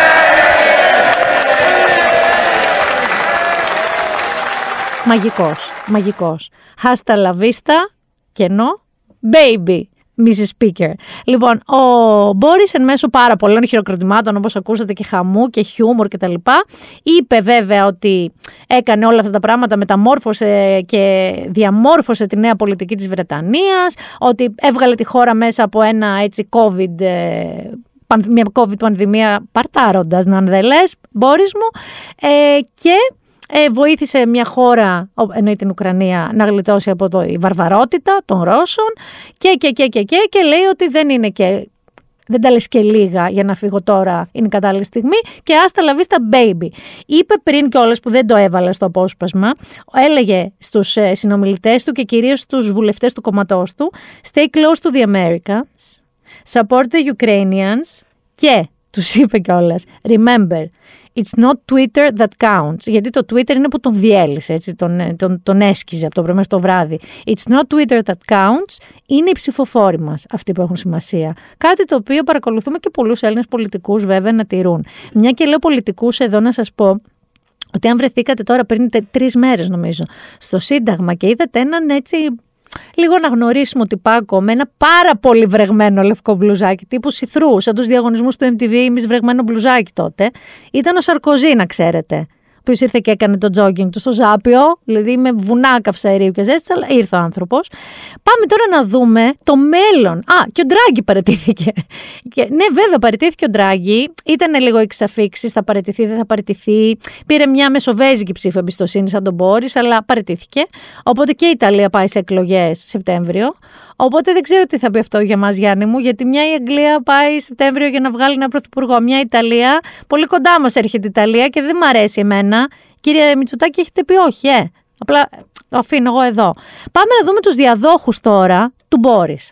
Έχουμε μια έκπληξη. Αν θυμάστε, σας είχα πει ότι οι επικρατέστεροι δύο έγιναν πέντε ψηφοφορίες μεταξύ των βουλευτών των συντηρητικών. Για να καταλήξουμε σε δύο που αυτούς τώρα τους δύο θα τους ψηφίσουν οι 200.000, τα 200.000 μέλη του συντηρητικού κόμματος διαλληλογραφίας. Όχι όπως εδώ πάνε στα δημοτικά, όπως κάνει ο ΣΥΡΙΖΑ, η Δημοκρατία και αυτά μέλη, με τα διεύρα. Όχι με αλληλογραφία θα ψηφίσουν εκεί. Θυμάστε που είχαμε πει λοιπόν ότι οι υποψήφοι ήταν ότι επικρατέστερη θα ήταν ο Ρίση Σουνάκ και η Πέννη Μόρντοντ. Η Πέννη λοιπόν έφυγε από τη μέση. Και ποια ήρθε Γιάννη μου, ποια θα είναι η αντίπαλος του Ρίση, θα είναι η Λίζ Τρας. Τη θυμάσαι τη Λίζ Τρας; Παρακολουθείς αυτό το podcast όταν το γυρίζουμε, το ηχογραφούμε; Η Λίζ Τρας είναι υπουργός εξωτερικών που είχε μπερδέψει τον Νίκο Δένδια με τον Νίκο Βέρτη. Το θυμάσαι αυτό; Αυτή. Αυτοί οι δύο λοιπόν κατέληξαν να είναι οι υποψήφοι για και την Πρωθυπουργία της Βρετανίας βέβαια και την Προεδρία του κόμματος των συντηρητικών. Η Λίζ Τράς είναι 46. Έγραψε λοιπόν στο Twitter σας ευχαριστώ που με εμπιστευτήκατε. Και είναι, δηλώνει η ίδια, θαυμάστρια, πιάζει Γιάννη μου, Μάργαρετ Θάτσερ. Αν αυτό σας λέει κάτι. Λίγο.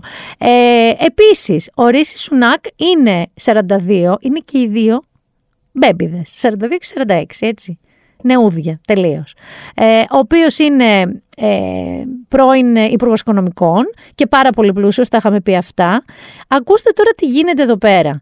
Υπάρχει μία παραφιλολογία τεράστια στην Αγγλία ότι ο Ρίση Σουνάκ Καταρχάς δεν, δεν, ε, αυτός δεν υποσχέθηκε περικοπές φόρων, ειδικά επειδή είναι πρώην οικονομικών, ε, ε λέγοντας ότι πρώτα πρέπει να τεθεί λίγο ο πληθωρισμός που ξέρεις πόσο πήγε, 9, 9 ανέβηκε και στην Αγγλία. Λοιπόν, ε, έχουν κάνει τα debates τους, λένε ότι εκεί έχασε κιόλας η Πέννη και γι' αυτό δεν βγήκε. Υπάρχει λοιπόν ένα ζητούμενο εδώ πέρα. Υπάρχει μία, πώς να σας πω, ίντριγκα. ίντριγκα. Κατηγορούν λοιπόν το Σουνάκ ότι αυτός προώθησε και όθησε να ψηφίσουν περισσότερο την Τρας γιατί θεωρεί ότι είναι πιο εύκολη αντίπαλος και θα την κερδίσει. Και ότι είναι τέλος πάντων όλη αυτή η ψηφοφορία των βουλευτών των Tories rigged. Ότι είναι μιλημένη ότι έπεισε κάποιου αντί να ψηφίσουν την Μπέννη που θα ήταν πολύ δυνατή αντιπαλός του και μάλλον θα έχανε από την Μπέννη. Θυμάστε που σας έλεγα ότι οι Μπούκιδες στην Αγγλία δίναν αυτή για τελική νικήτρια. Και κατάφερε να πείσει, να μεταπίσει μάλλον κάποιους να ψηφίσουν τελικά τη Λίζ Τρας για να την κερδίσει τελικά αυτός. Μιλάμε τώρα ίντριγκα της ίντριγκας ο ίντριγκα. Υπάρχουν διαμαρτυρίες, πάντως αυτή είναι η υποψήφη. 5 Σεπτεμβρίου θα ξέρουμε ποιος θα είναι ο νέος πρωθυπουργός Βρετανίας. Θα είναι ή ο πρώτος μη λευκός άντρας ή η τρίτη γυναίκα. Γιατί θα είναι η τρίτη φορά που θα είναι γυναίκα πρωθυπουργός, αν βγει η Λίζ. Ε, και επειδή λέω πάρα, πάρα πολύ τώρα ώρα έτσι, ίντριγκα, ίντριγκα, ίντριγκα, ε, είμαι έτοιμη να σας προτείνω πάρα πολύ ίντριγκαδόρικη σειρά γιατί ήρθε η ώρα για το πρώτο τελευταίο ποπένθετο του podcast. Να ξέρετε ότι το σκέφτομαι τώρα την άλλη εβδομάδα να θα σας δώσω σειρές λίγο πριν τις διακοπές. Αυτή τη βδομάδα όμως θα σας δώσω.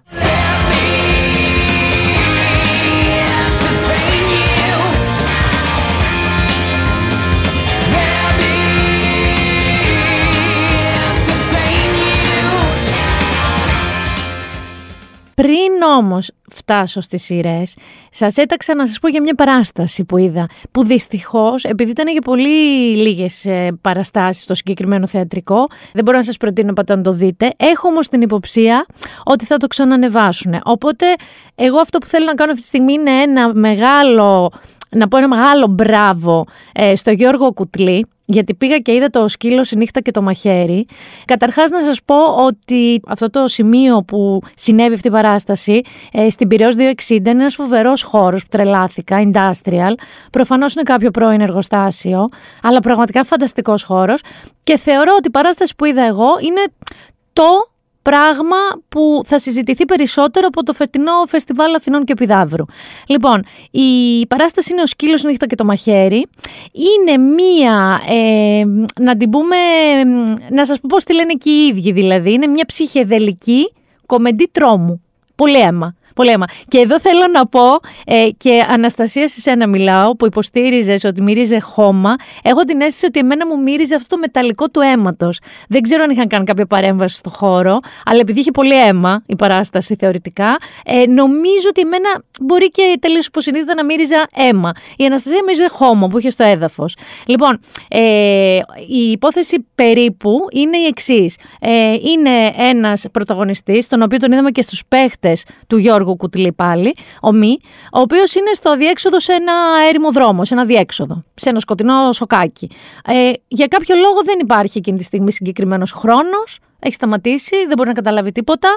Είναι, έχει βρεθεί σε ένα εφιαλτικό κόσμο, λίγο διστοπικό, λίγο Mad Max, όπως θα καταλάβουμε στην πορεία και δεν μπορεί καθόλου ούτε να φύγει από αυτό το στενό. Δεν υπάρχει ε, διέξοδος πουθενά να φύγει. Όταν προσπαθεί να φύγει γυρίζει σε αυτό το στενό και ο χρόνος είναι ο ίδιος. Το μόνο που θυμάται είναι ότι έχει φάει κάτι μύδια και δεν πεινάει. Έχει σημασία αυτό που σας λέω. Ο εφιαλτικός αυτός κόσμος που βρίσκεται έχει λύκους και ανθρώπους οι οποίοι πεινάνε πάρα πολύ. Ε, το οποίο στην αρχή είναι κανονικό και μετά αγγίζει τα όρια του τρόμου. Γιατί σε αυτό το σημείο της πόλης που έχει εγκλωβιστεί ο Μη, το σε θέλω προς κάποιον σημαίνει θέλω να σε φάω γιατί οι άνθρωποι πεινάνε πάρα πολύ ή μπορεί να μην είναι και ακριβώς άνθρωποι. Και εμφανίζεται όλο, όλη η υπόθεση ξεκινάει, τον εμφανίζεται ένας άνθρωπος με ένα κομμένο λουρι σκύλου στο χέρι και λέει ότι έχει χάσει το σκύλο του. Ε, φτάνουμε σε δολοφονίες, φτάνουμε σχεδόν σε κανιβαλισμούς ή υπόνοιες κανιβαλισμών. Είναι οι τρεις συγκεκριμένοι ηθοποιοί που θα σας πω ότι παίζουν, παίζουν διάφορους ρόλους, οι ίδιοι ηθοποιοί. Ε, αναγνωρίζεται όμως ότι είναι οι ίδιοι άνθρωποι που παίζουν διάφορους ρόλους. Ε, είναι χειρότερο ή καλύτερο θα έλεγα μάλλον, ακόμα και από έργο του Κάφκα η παράνοια που υπάρχει εκεί. Υπάρχει φυσικά συμβολισμός, αν θέλετε να το δείτε, μια παραβολή ας πούμε, ε, που μπορεί να σημαίνει ότι είτε οι άνθρωποι είμαστε φτιαγμένοι τελικά μόνο για την επιβίωσή μας και όλα τα άλλα κάπως μας τα ορίζει η κοινωνία ε, και μας τα ορίζει μια ανθρώπινη επαφή, η έννοια της αγάπης προς κάποιον, μας παίρνει από την κατάσταση του άγριου λύκου, του άγριου ζώου που απλά θέλει να επιβιώσει ή μια άλλη ερμηνεία είναι ότι μπορεί όλοι να έχουμε μέσα μας κρατημένο και αυτό το πρωτόγονο ένστικτό μας της επιβίωσης ό,τι και αν σημαίνει αυτό, ακόμα και αν σημαίνει να φάμε άλλους ανθρώπους. Θυμάσαι το τραγουδάκι που λέγαμε μικρή. Το και το ρίξαμε τον κλήρο να δούμε ποιος θα φαγωθεί. Αυτό ακριβώς. Το θέμα είναι ότι, εδώ θέλω να πω, καταρχάς για τον Γιώργο Κουτλή, ο οποίος είναι θαυματοποιός τελικά, δεν είναι απλά σκηνοθέτης και δημιουργός, αλλά να δώσω Πολλά συγχαρητήρια στους τρεις ηθοποιούς. Στη Δήμητρα Βλαγκοπούλου, το Θάνο Λέκα, εκπληκτικός, ειδικά στη στιγμή που κάνει το σκύλο, και το Βασίλη Μαγουλιώτη. Σε τίποτα δεν θα ήταν ίδιο αν δεν υπήρχε ο Αλέξανδρος Βαρδαξόγλου για την κίνηση, την εμελή της κίνησης. Έχει τρομερή κινησιολογία αυτή η παράσταση. Ε, Όμως και η Εύα Γουλάκου για όλα αυτά τα σκηνικά και κοστούμια. Ήταν ρε παιδί μου ένα βράδυ 90 λεπτά, δεν ήταν πολύ, ήταν μια μισή ώρα γεμάτη, που ήσουνα ε, στην αρχή τη βλέπω, μετά σε ρουφούσα χτυπούσε μέσα όλος αυτός ο τρόμος και η ψυχεδέλεια και κάποια στιγμή στο τέλος έβλεπες ακτίδα φωτός. Ήταν μια πολύ κρίσιμη απόφαση στο τέλος, δεν θα σας το πω. Ελπίζω να ανέβει και ελπίζω να το δείτε. Ε, αυτό ήθελα να σας πω για αυτή την παράσταση. Δεν έχω δει κάτι άλλο στο φεστιβάλ Επιδαύρου και Αθηνών. Αυτό, αλλά νομίζω ότι είναι αυτό που λέμε κατάφερα να δω το Talk of the Town. Και τώρα να πάμε στις σειρές με ίντρικα που σας είπα πριν ε, και θα ξεκινήσω από μία περιπέτειο θρυλέρο αστυνομική. Θα ξεκινήσω με μία σειρά που Γιάννη τώρα όπως μιλάμε θα βάλω στο τρέλερ να το δεις, είμαι σίγουρη. Είμαι σίγουρη. Λοιπόν λέγεται Tokyo Vice και είναι στη Vodafone TV και είναι Γιάκουζα, Αμερικανός ε, δημοσιογράφος που πάει να ξεσκεπάσει κάτι, σας λέω πολύ χοντρικά βέβαια και έχει Michael Mann. Έχει Michael Mann και σε παραγωγή και στη σκηνοθεσία του πιλότου. Ο πιλότος, ως γνωστόν, δίνει το στίγμα μιας σειράς. Θυμάμαστε και σειρές που έκανε και ο Σπίλμπεργκ, έκανε πιλότους κτλ. Λοιπόν, η σειρά είναι ακριβώς στη λογική των ταινιών του Μάικλ Μαν. Είναι κάποιος άνθρωπος ε, στο επίκεντρο, ο οποίος μπλέκει εκεί που δεν πρέπει να μπλέκει, με πολύ σκοτεινές όψεις, με έτσι αγκάλιασμα της νύχτας μιας πόλης. Πάμε να σας πω μερικά. Διαβάζω ένα απόσπασμα από άρθρο του Θοδωρή του Δημητρόπουλου για αυτή τη σειρά. Είναι δύσκολο να πάρεις έγκριση για γυρίσματα στο Τόκιο και αρχικά σκεφτήκαμε άλλα μέρη έξω από την πόλη. Αλλά ο Μάικλ Μαν ήθελε και θεωρούσε αναγκαίο να γυρίσουμε στο Τόκιο. Λέει ο ηθοποιός Κεν Watanabe, ο οποίος είναι ακριβώς ο συμπροταγωνιστής του υπεραγαπημένου μου, πρωταγωνιστή του Tokyo Vice, του Ansel Elgort, πεθαίνω εγώ γι' αυτόν, δείτε το, είναι φανταστικός εκεί σε αυτή τη σειρά. Λοιπόν τώρα, ε, όπως σας είπα μόνο τον πιλότο έκανε ο Michael Mann, οπότε όχι δεν είναι by Michael Mann, αλλά έχει δώσει όλο όλο όλο το στίγμα του. Ε, οι ιστορίες του Μάνου, όπως σας είπα, είναι πάντα κεντραρισμένες γύρω από σκληρούς μοναχικούς Αμερικανούς ήρωες που χάνονται σε κόσμους που μοιάζουν απελευθερωμένους από σύνορα. Λοιπόν, πάμε να δούμε τώρα τι Ξέρεις ποιος ήταν έναν πρωταγωνιστής, γιατί αυτός που σου λέω τώρα, ο Άνσελ Έλγκορτ, είναι ένα κυπαρί ψηλό παιδί, έτσι ωραίος. Ο Ντάνιελ Ράντκλιφ ήταν να τον κάνει στην αρχή. Συγγνώμη, πολύ μισορυξιά. Για το ρόλο που έχω δει εγώ, πολύ μισορυξιά. Λοιπόν, βασίζεται η σειρά στο memoir, στα απομνημονεύματα δηλαδή, του δημοσιογράφου Τζέικ Άντελστιν, αυτόν υποδύεται και ο Άνσελ, πάνω στα 12 χρόνια που πέρασε, καλύπτοντας το αστυνομικό ρεπορτάζ της εφημερίδας Γιομιούρι Σίνμπουν, ξεκινώντας από τη Σαϊτάμα. Εκεί ως πρώτος μη γεννημένος στην Ιαπωνία ρεπόρτερ της εφημερίδας, όντως υπάρχει μια σκηνή στην αρχή που πάει και ζητάει να δουλέψει σε αυτή την Ιαπωνική εφημερίδα, τον κοιτάνε σαν ούφο, τον περνάνε από συνέντευξη, του λένε προσλαμβάνεσαι και του λένε ξέρεις ότι δεν έχεις ξαναδουλέψει ποτέ μη Ιάπωνα σε αυτήν την εφημερίδα. Ο συγκεκριμένος που είναι αληθινό πρόσωπο ήταν λοιπόν ο πρώτος. Ασχολήθηκε με την αναζήτηση λοιπόν δολοφόνων, τις τακτικές της Γιακούζα και την τόπια διαφθορά, έχοντας ως μέντορα έναν έμπειρο detective της αστυνομίας, τον Γοτανάμπε που είπαμε πριν.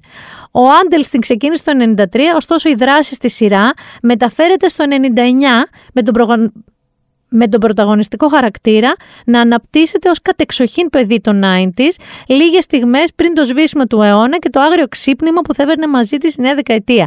Η, η Ιωσήφινα Γριβέ σε ένα άλλο σχόλιο που έχει κάνει για το Tokyo Vice το περιγράφει ως τατουάζ, κομμένα δάχτυλα και Backstreet Boys γιατί ακριβώς είναι 90s. Λοιπόν, είναι πάρα πολύ ωραία σειρά. Είναι σκοτεινή, είναι νουάρ, Εντάξει, είναι αστυνομικό θρίλερ, αλλά είναι και λίγο η ενηλικίωση του πρωταγωνιστή του Άντελστιν. Ε, είναι στο Τόκιο. Ε, δεν ξέρω τι άλλο να σας πω. Εγώ τη βρήκα καταπληκτική. Δηλαδή είναι και λίγο διαφορετική από ό,τι την περίμενα. Την περίμενα πιο γιάκουζα, κατάλαβες, πιο μπαμπαμ, μόνο συμμορίες κτλ. Έχει φοβερό ήχο, θα καταλάβεις τι εννοώ όταν το δεις. Έχει μια υπόκοφη συνεχή μουσική που σε προετοιμάζει για τα χειρότερα. Τα οποία χειρότερα δεν είναι απαραίτητα λουσμένα στο αίμα. Είναι μια εξαιρετική, εξαιρετική σειρά. Tokyo Vice, Vodafone TV. Είναι μια σειρά που θα σας κρατήσει αυτό που λέμε στην άκρη του καναπέ σας. Και πάμε σε μια τώρα κομμωδία.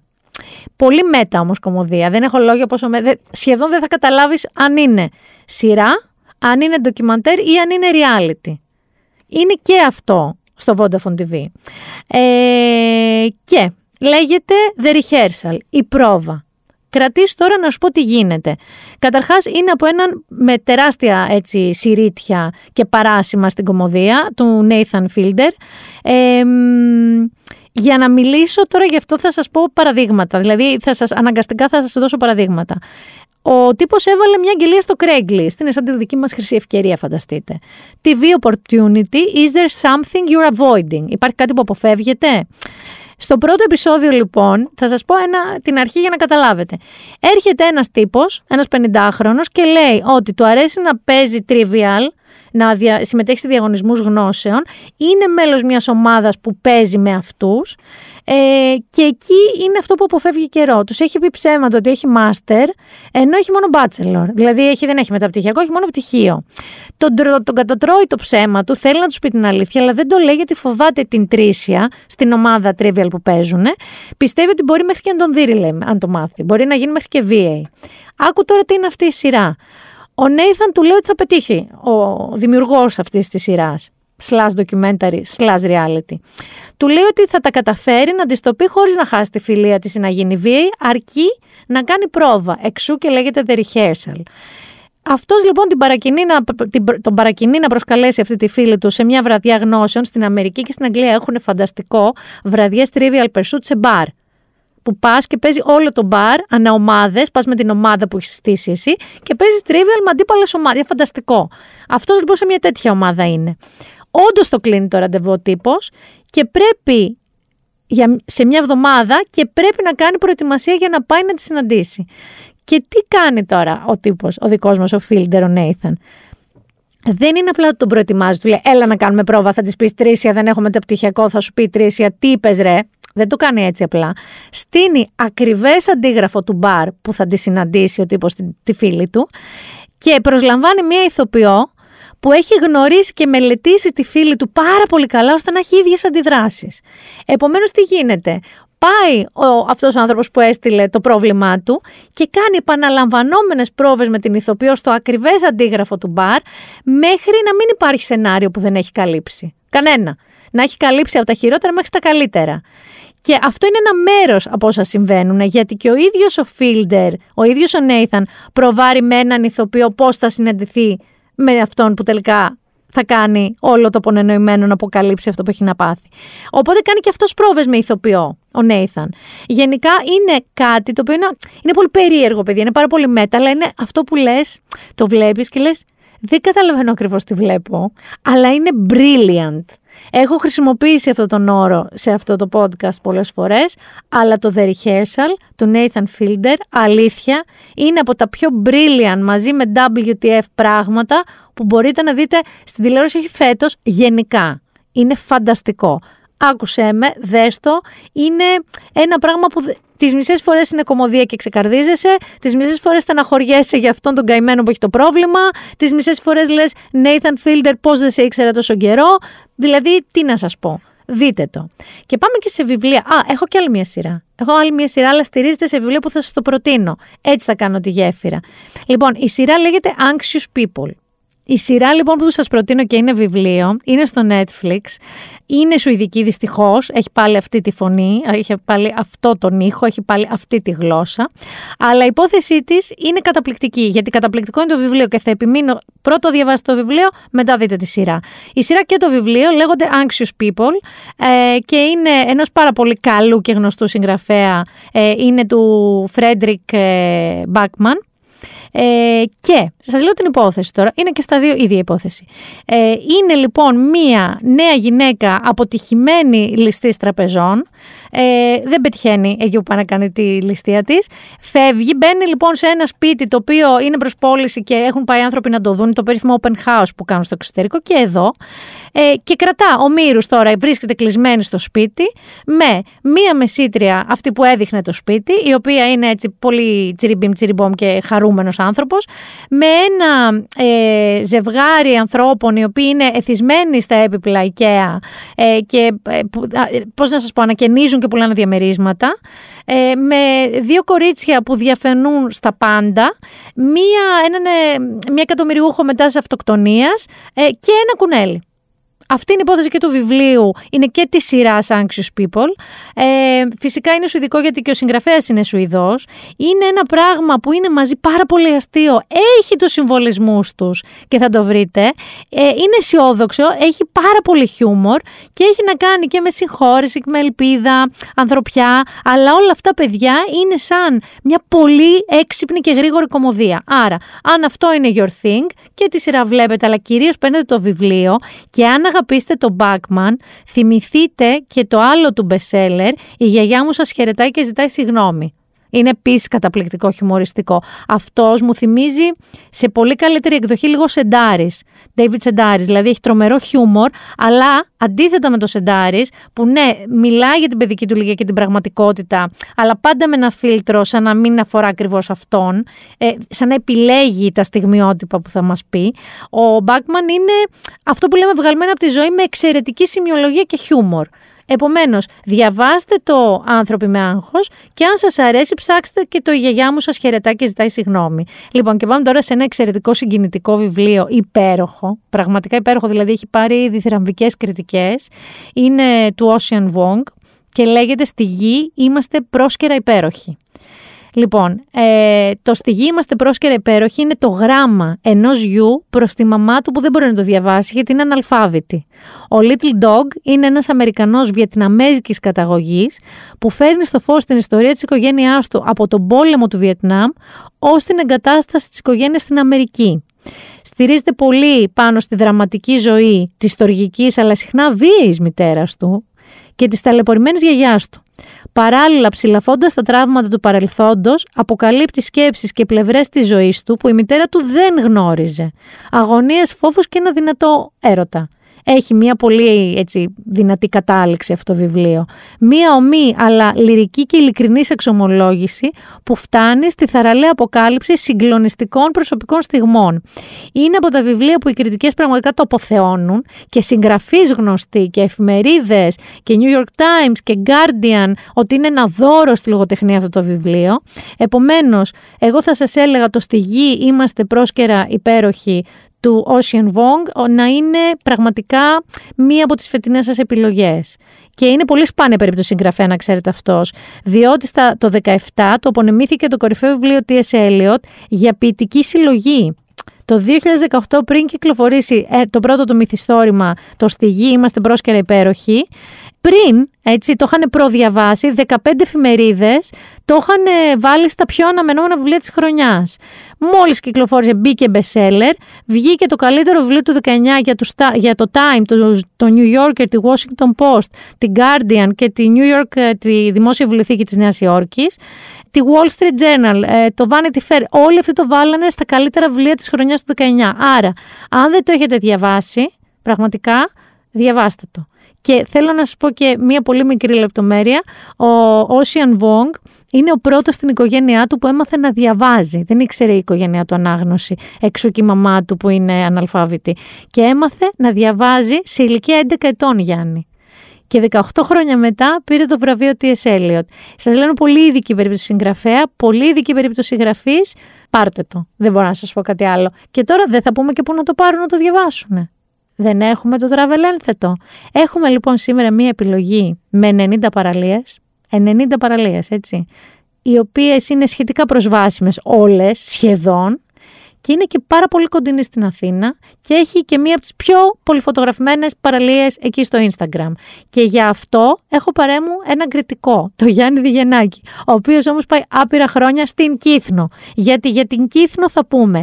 Και έχω και μία συνδρομή κρυφή, μυστική, φίλης αυτού του podcast. Ε, και επειδή εγώ δεν έχω πάει Κύθνο, πρώτη φορά θα προτείνω κάτι που δεν έχω πάει.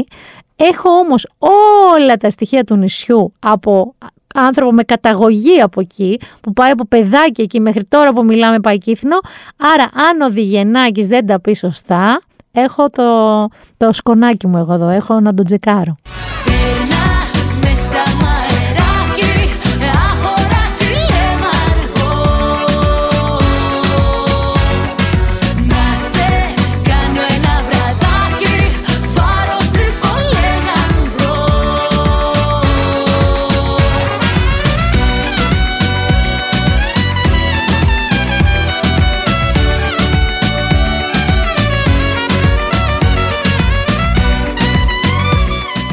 Έχω προειδοποιήσει ότι πρώτον, Γιάννη Διγενάκη, advertising manager της 24 Media, ότι είσαι κριτικός, αλλά πας κύθνο συνέχεια. Σωστό.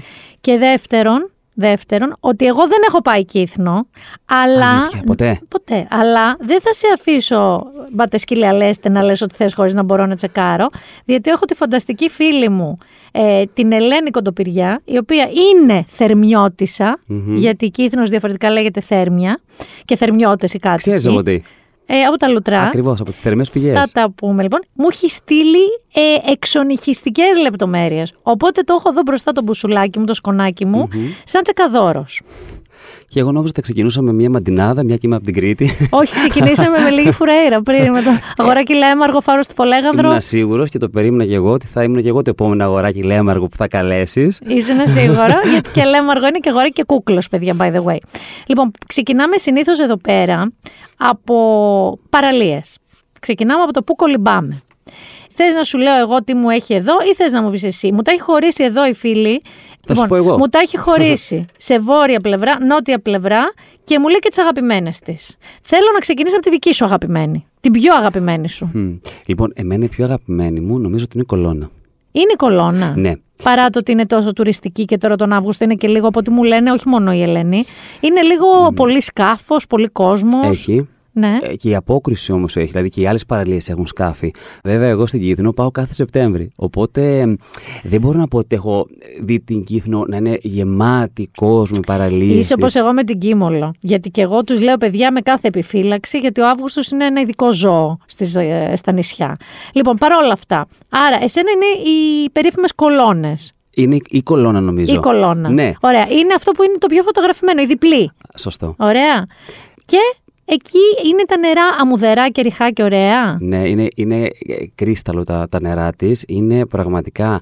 Εμένα μου αρέσει, ξέρεις γιατί. Γιατί είναι κάτι το οποίο δεν βλέπεις εύκολα σε άλλα νησιά. Δηλαδή, τη λένε βασικά κολόνα, ξέρεις γιατί. Γιατί αν τη δεις από πάνω σαν αεροφωτογραφία, είναι μια κολόνα ανάμεσα στην Κύθνο και στη βραχονισίδα που είναι δίπλα.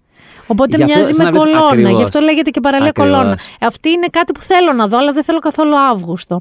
Εμένα μου λέει εδώ η φίλη ότι η, από τις αγαπημένες της είναι στη νότια πλευρά της Κύθνου, που εικάζονται δεν θα έχει και πολύ, δεν πιάνει και πολύ μελτέμι.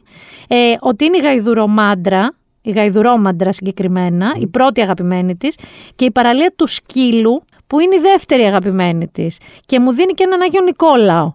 Λοιπόν, εμένα μου αρέσει του σκύλου, αν και νομίζω ότι λίγο παραπάνω ταλαιπωρήθηκα να- στο να την κατέβω και κυρίως να την ανέβω μετά με τη ζέστη.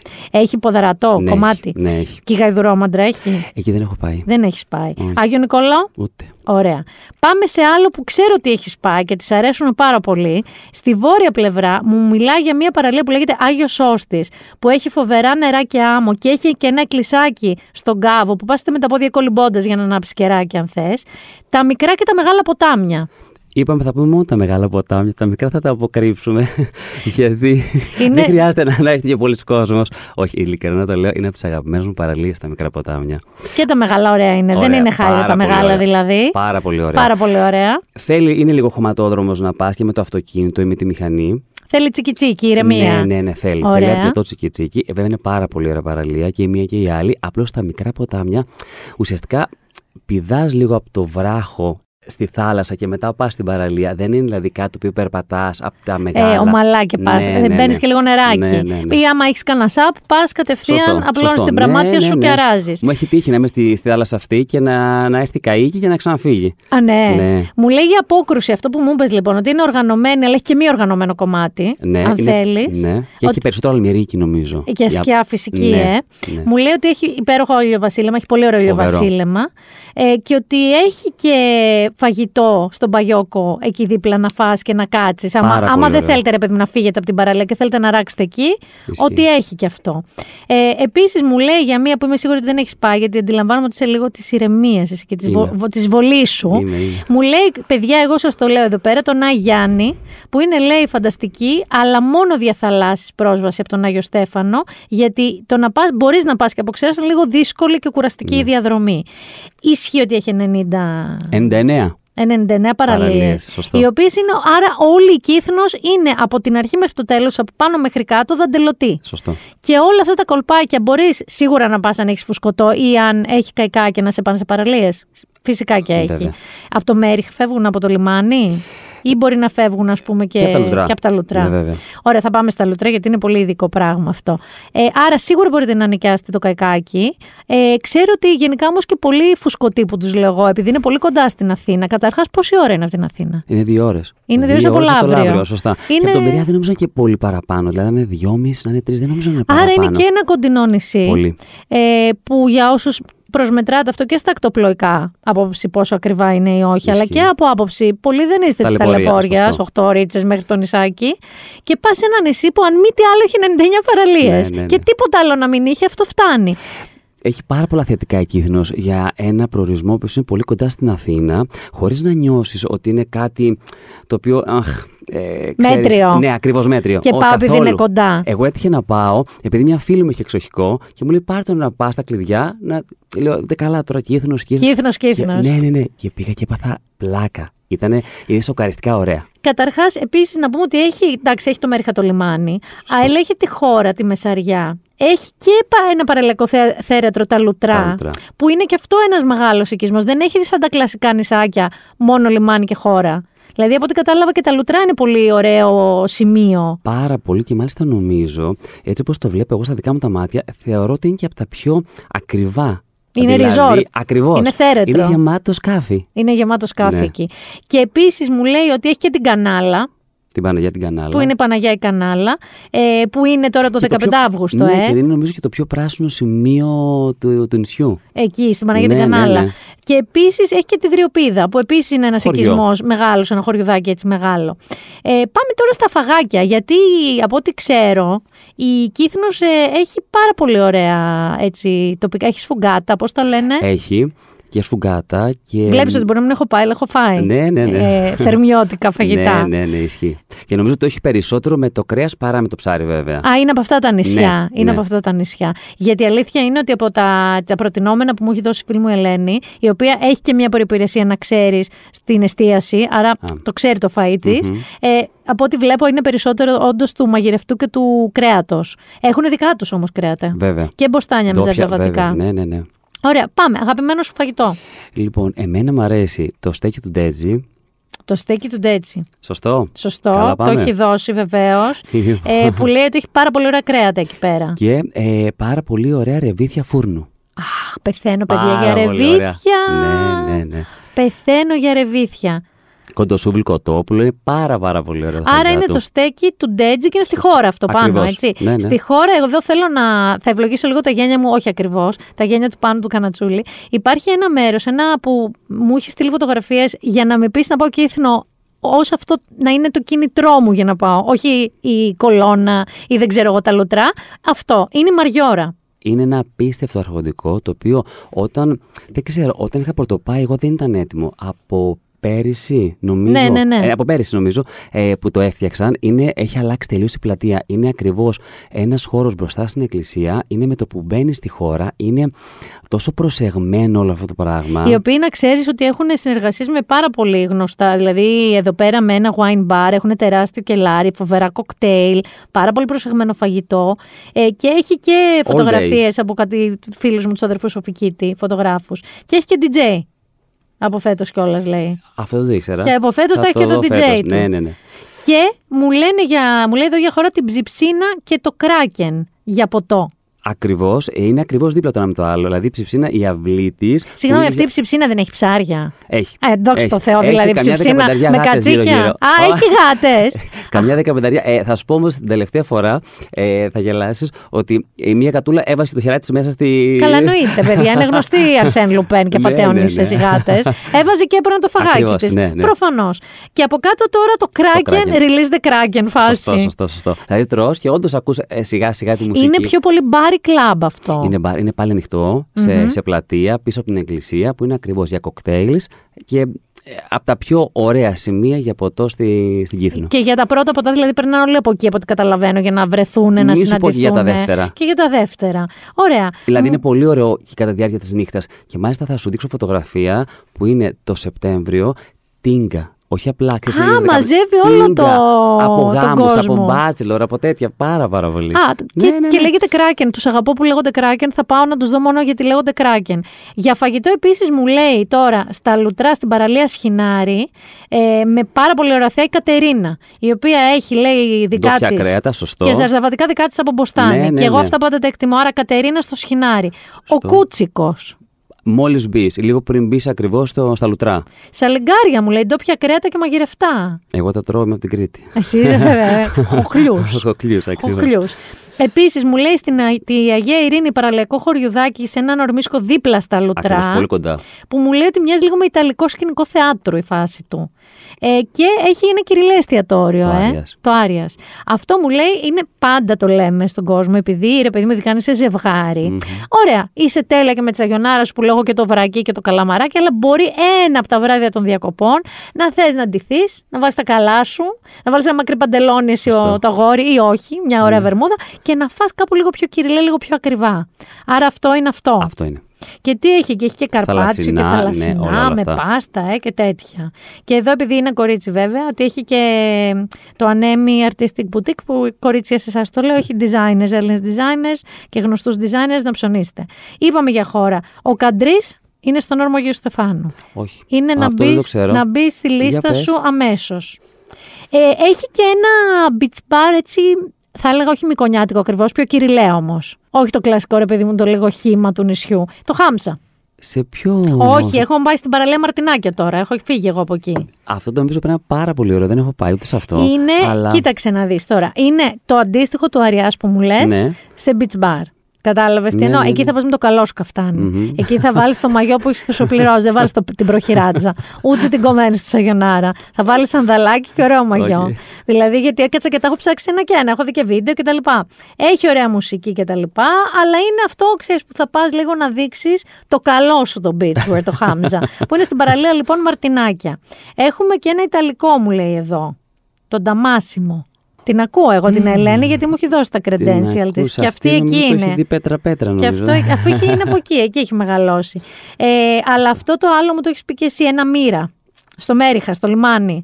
Το Α, οποίο ναι. είναι πιο πολύ φάση τώρα brunch. Αμερικα, Σωστό. Αμερικανιά. Ναι, ναι, ναι, ναι, ναι. Ε, και Σωστό, μπέργκερ και ισχύει. τέτοια. Ναι, ναι. Τώρα, αν θέλετε, βέβαια, έτσι, αν θέλετε να φάτε αυτά. Θέλω λοιπόν να μου πεις για τα λουτρά. Γιατί είναι, εγώ να ξέρεις, έχω βάλει να πάω στην Κύθνο για. Εντάξει, στην κολόνα, δεν θα πω ψέματα. Για τα ποτάμια που με έχεις ψήσει κι εσύ και η Ελένη. Ε, και για τις παραλίες αυτές του σκύλου που έχει πει και τη γαϊδουρόμετρα. Είναι καταπληκτικές, τι έχω δει. Μπήκα και τις είδα. Και το άλλο που θέλω να κάνω στον τρελή είναι τα λουτρά. Τα λουτρά. Τα, οποία, ιαματικά. Ναι, είναι actual, συμβαίνουν αυτή τη Ναι, στιγμή ναι, έτσι. ναι. Δεν είναι πώς βλέπεις σε κάποια μέρη τα λουτρά, αλλά Όχι. δεν δουλεύουν. Δουλεύουν κανονικότατα και μάλιστα είναι απαραίτητο τύπ των διακοπών στην Κύθνο να πας να κάνεις και μάλιστα προτείνω να κάνεις και βραδινό μπάνιο. Αν μένεις στα λουτρά, γιατί ουσιαστικά εκβάλλει στη θάλασσα ε, τα ιαματικά ε, νερά ε, που είναι 52 βαθμοί και αναμειγνύονται ουσιαστικά. Αλήθεια. Ναι, ναι, ναι. Και φτάνει στους 25 βαθμούς για να μπορείς να μπεις και αναμειγνύονται με την, ε, στη θάλασσα και δημιουργείται κάτι σαν πισίνα. Και είναι φοβερό ότι από τη μία πλευρά της παραλίας είναι δροσερά και από την άλλη πλευρά είναι ζεστά. Είναι σαν να μπαίνει σε μπανιέρα Ναι. δηλαδή. Και είχε τύχει να πάω στην Κύθνο και να κάνει κρύο. Ήταν Σεπτέμβριος και ήμουν στα, στα ζεστά Ε, βέβαια. ιαματικά. Ναι, Και βράδυ. είναι και αματικά και σε χαλαρώνουν. Σωστό. Και μου λέει εδώ η φίλη μας, μου λέει και το εξής, ότι στην πραγματικότητα, ε, ότι μπορείς πραγματικά να κλείσεις και ραντεβού. Ότι έχει δύο διαφορετικές με θεραπείες, με μία λογική. Έχει για ορθοπαιδικά ζητήματα, πόνους, δηλαδή οστά, μυς κτλ. Και, και γυναικολογικά. Και λέει ότι το κτίριο που στεγάζονται οι μπανιέρες για τη θεραπεία είναι του Τσίλερ. Είναι αρχιτεκτονικής Τσίλερ και θα ανακαινιστεί μάλιστα το ξενία Σωστό. δίπλα, που ήταν πάλι. Το έχει φτιάξει, λέει η Βασίλισσα Αμαλία, Με τον Όθωνα. με τον Όθωνα γιατί προσπαθούσε να κάνει παιδί και ήθελε να τη βοηθήσει στα αιματικά λουτρά. Ισχύει. Σωστό. Και γι' αυτό λέγεται και θέρμια η Κύθνος. Άρα είναι κάτι το οποίο συμφω- συμφωνείς ότι αξίζει να πας να το κάνεις. Πάρα πάρα πολύ. Γιατί εγώ ξέρεις, είμαι στην ηλικία. Είμαι στην ηλικία έδιψω. Η νησί, άμα μου πούνε ιαματικά, έχω φύγει κατευθείαν. Όχι, είναι, είναι πάρα πάρα πολύ ωραία. Αλήθεια αξίζει. Εσύ, αν μου έλεγες μία ιδανική μέρα σου, γιατί σίγουρα έχεις Ναι. με τόσα χρόνια που πας μία τέτοια. Θέλω να μου βγάλεις ένα πρόγραμμα της ιδανικής μέρας στην Κύθνα του Γιάννη Διγενάκη. Αν υποθέσουμε ότι δεν έχει μποφόρ και αν υποθέσουμε ότι έχει μποφόρ. Άρα δύο. Δύο διαδρομές, ρε παιδί μου, θέλω, Ωραία. αγαπημένες σου. Λοιπόν, οι αγαπημένες μου είναι ε, το πρωί που πάω για μπάνιο ε, στην κολόνα. Είναι πάρα πολύ ωραία και μάλιστα εμένα γενικά μου αρέσει το, ε, το καλοκαίρι να κάνω μπάνιο πρωί αρκετά. Μ' Αχ, κι αρέσει εγώ. Είναι και πάρα αυτό. Θέλω, πολύ. δεν θέλω να σου τρομάξω. Ηλικία είναι και αυτό. πολύ ηλικία είναι αυτό. Λοιπόν, να το κλείσουμε εδώ πέρα και να φύγω. Όχι, έλα, πες. Πρωινό μπάνιο, υπέροχο. Πρωινό είναι. μπάνιο στην Στην ουσία κολόνα. μετά τον καφέ Πάρα σου. πολύ. Βέβαια, να πω γενικά ότι στην Κύθινο θεωρώ ότι καμία παραλία δεν είναι ιδιαίτερα εύκολη. Δηλαδή έχει το χωματόδρομο και στην κολόνα που πάω. Βέβαια, κινούμε με μηχανή. Με Να πω- αυτοκίνητο είναι πιο εύκολο, θεωρείς. Αρκεί να μην είναι πολύ χαμηλό. Εμένα αυτό μου έχουν πει για την Κύθινο. Ισχύει. Δηλαδή για κάποιες παραλίες, άμα το αυτοκίνητό σου Σωστό. που λέγω βεντουζώνει κάτω, Ναι, ναι, ναι. είναι κακά μαντάτα. Ναι, ναι, ναι. Ισχύει. Άρα, Στην παιδιά, κολόνα είναι. Ναι, ή μηχανή ή αν έχει κανένας φίλος τζιπάκι, Σωστό. είναι το καλύτερο. Η Κύθινος για μένα που οδηγώ μηχανή για με, ε, είναι μ, νομίζω ιδανικός προορισμός γιατί δεν έχει ψηλά βουνά. Οπότε δεν κάνει Α, πολύ κρύο. Άρα δεν έχεις ούτε ρηπές αέρα Ακριβώς. σαν την Τίνο. Ακριβώς. Ωραία, άρα θα πήγαινες λοιπόν το πρωί για μπανάκι μπάνιο. νωρινό. Σωστό. 10 ας πούμε, 11. Εγώ πάω 10-11. 10-11. Μετά το πρωινό στα λουτρά, γιατί συνήθως στα λουτρά μένω. Ε, πάω. Ε, Κολόνα στην για κολόνα μπάνιο, για μπάνιο. βουτιά. Σωστό. Μετά γυρνάω και συνήθως πάω είτε στο στέκι του Ντέτζι είτε στην ψιψίνα. Μ' αρέσουν πάρα πολύ τα δύο. Μία για κρέας, Μία για ψάρι. Και, και στο χάρτινο καράβι παρεμπιπτόντως στην, ε, στην Τριοπίδα πάνω στο χωριό. Είναι και αυτό ταβερνάκι με μεζέδες και Είναι κρεατικά πιο γκουρμέ. πολύ. Α, είναι Λίγο πιο γκουρμέ το Ναι, χάρτινο ναι, ναι, καράβι. ναι. Είναι σαν την ψιψίνα. Α, είναι σαν την ψιψίνα. Ναι. Και δεν μου λες κάτι, αυτό τώρα προσπαθώ να καταλάβω πόσο γεροντίστηκες στην διακοπές του. Τι ώρα έχεις φάει μεσημεριανό; Θα σου πω ότι δεν τρώω μεσημεριανό. Δηλαδή, Α, πας, μένεις στη θάλασσα και πας. Σαν εμένα. Ναι, ναι, ναι. Νεολαία είμαστε, Σωστό, αγάπη σωστό. μου. Πας εκεί 7, 6-7 να πας. Ναι. Ωραία. 8.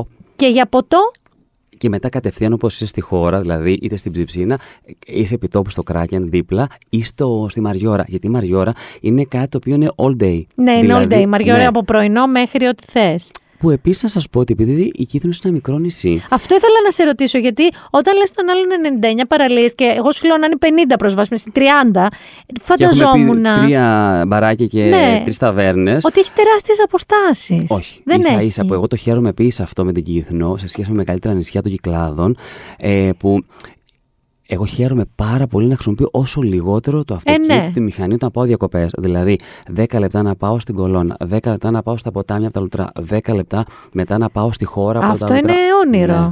Μου θυμίζει λίγο τη σχοινούσα που σου λέω ότι η μεγαλύτερη απόσταση τη σχοινούσα είναι ξέρω 8-10 λεπτά. Και έτσι ενδιάμεσα. Αυτό. Εμένα δεν, με πειρα- δεν, δεν θέλω να, να νιώθω ότι πάω διακοπές και θέλω 40 λεπτά, 45 λεπτά, μία ώρα για να πάω να δω μια παραλία στην άλλη πλευρά του νησιού. Όχι, όχι. Α, δεν είσαι αυτός κι Όχι, εσύ. όχι, όχι. Ούτε είσαι αυτός που θα σου πω εγώ. Λοιπόν, θα περπατήσεις δύο λαγκάδια και δύο φαράγγια και θα φτάσεις σε ένα κολπίσκο που τέτοιο δεν έχεις ξαναδεί. Που η αλήθεια είναι ότι πάντα έχεις ξαναδεί τέτοιο. Και δεν υπήρχε κανένας λόγος να κάνεις τα λαγκάδια και τα φαράγγια. δηλαδή θέλω λίγο να σας το πω αυτό. Την επόμενη φορά που κάποιος θα μου πει αξίζει τον κόπο, θα κάνεις 17 χιλιόμετρα μέσα σε αγκάθια με φίδια, αλλά τέτοια παραλία δεν την έχεις. Θέλω το καλό που σας θέλω, πραγματικά να μην έχω ξαναδεί τέτοια παραλία. να μην είναι άλλη μία μουδερή κυκλαδίτικη παραλία με τυρκουάζ νερά, γιατί έχουμε τέτοιες. Σωστό. Εντάξει. Εμένα δεν με πειράζει. Εμένα με πειράζει νομίζω να οδηγώ ε, με τις ώρες για να πάω να κάνω ένα μπάνιο. Ναι, Ή- εντάξει, το ε, και καταλαβαίνω. καταλαβαίνω ακόμη περισσότερους ανθρώπους οι οποίοι ε, μ, είναι και. μ, προσπαθούν να παρκάρουν κιόλας. Αυτό στη- φαντάζομαι στην κολόνα ισχύει να παρκάρεις, γιατί είναι η πιο έτσι κολόνα- αξιοθέατη. Στην κολόνα το αφήνει και περπατάς. Το αφήνεις δηλαδή λίγο πιο έξω, επειδή έχει ιδιωτική είσοδο. Άκου τώρα. Ακριβώς, ναι, και το αφήνεις λίγο Παντού πιο περπατάς έξω. στην Κύθνο. Ναι, ναι. Παντού περπατάς. Αλλά δεν πειράζει. Θέλω να Αξίζει. μου πεις τα εξής τώρα. Ε, στα μαγαζιά που μου είπες ότι της αρέσει να τρως, θέλω να μου προτείνεις και συγκεκριμένα πιάτα να πάρουν που είναι ωραία. Τι παίρνεις εσύ συνήθως. Αν το όχι, Λοιπόν. λε το έχω, θα το πάρω οπωσδήποτε. Λοιπόν, σίγουρα, όπως είπα προηγουμένως, στο στέκι του Ντέτσι να πάρεις τα, α, τα ρεβίθια στο φούρνο. Τέλεια. Είναι πολύ. και το κοντοσούβλι τους. Ε, μ, στην ψιψίνα έχει πάρα πολύ ωραία, νομίζω, η γάριδο μακαρονάδα ή. Πώς τη λένε, με θαλασσινά τέλος πάντων. Ναι, κάνει, τα κάνει ωραία πάστα ναι, με ναι, ναι, θαλασσινά. πάρα πολύ ωραία. Σου λέω, οι γάτες βάζουν τα χεράκια τους και τα ποδαράκια τους. Και οι γάτες ξέρουν που βάζουν τα ποδαράκια τους, να ξέρετε. Μέχρι να τις ταΐσουν.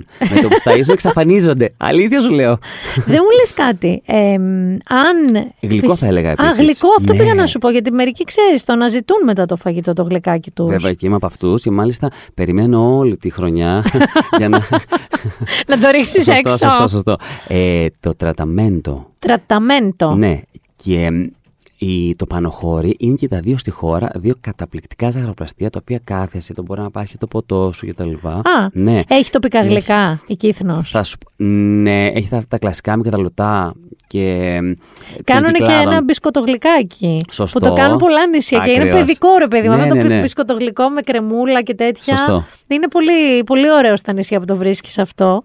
Και τα δείχνουν πάρα πολύ ωραίο αυτό το μπισκοτογλυκό, το μπανόφι και το cheesecake. Άκου τώρα, πάει στην Κύθνο. Ναι. Να- Άκου τώρα εδώ άνθρωπο να μου φάει ρεβίθια φούρνου για να φάει μετά cheesecake.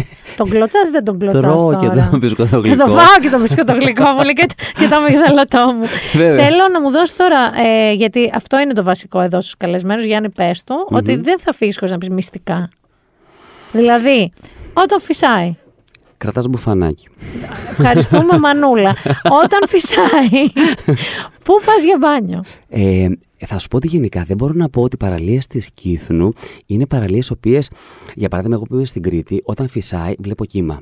Στην Κύθνο θεωρώ ότι όποτε και αν έχω πάει και πολλές φορές έχει αέρα, δηλαδή τις περισσότερες φορές νιώθω τον ίδιο αέρα των κυκλάδων, ε, να είναι και στην Κύθνο, δεν έχει καμία Αλλά απόκληση. τι, είναι βουβός. Είναι Αλλά κοφός. νομίζω ότι έχει ένα αέρα, αλλά δεν ταράζει τη θάλασσα. Ούτε άμμο σηκώνει. Όχι. Αλήθεια τώρα. Δεν μπορώ να πω ότι. Καλή, τι ένιωσα μαγεία ποτέ. είναι αυτό το ναι, ναι, ναι. νησί. Δεν μπορώ να πω ότι έχω νιώσει ποτέ. Αμοβολή. Όχι.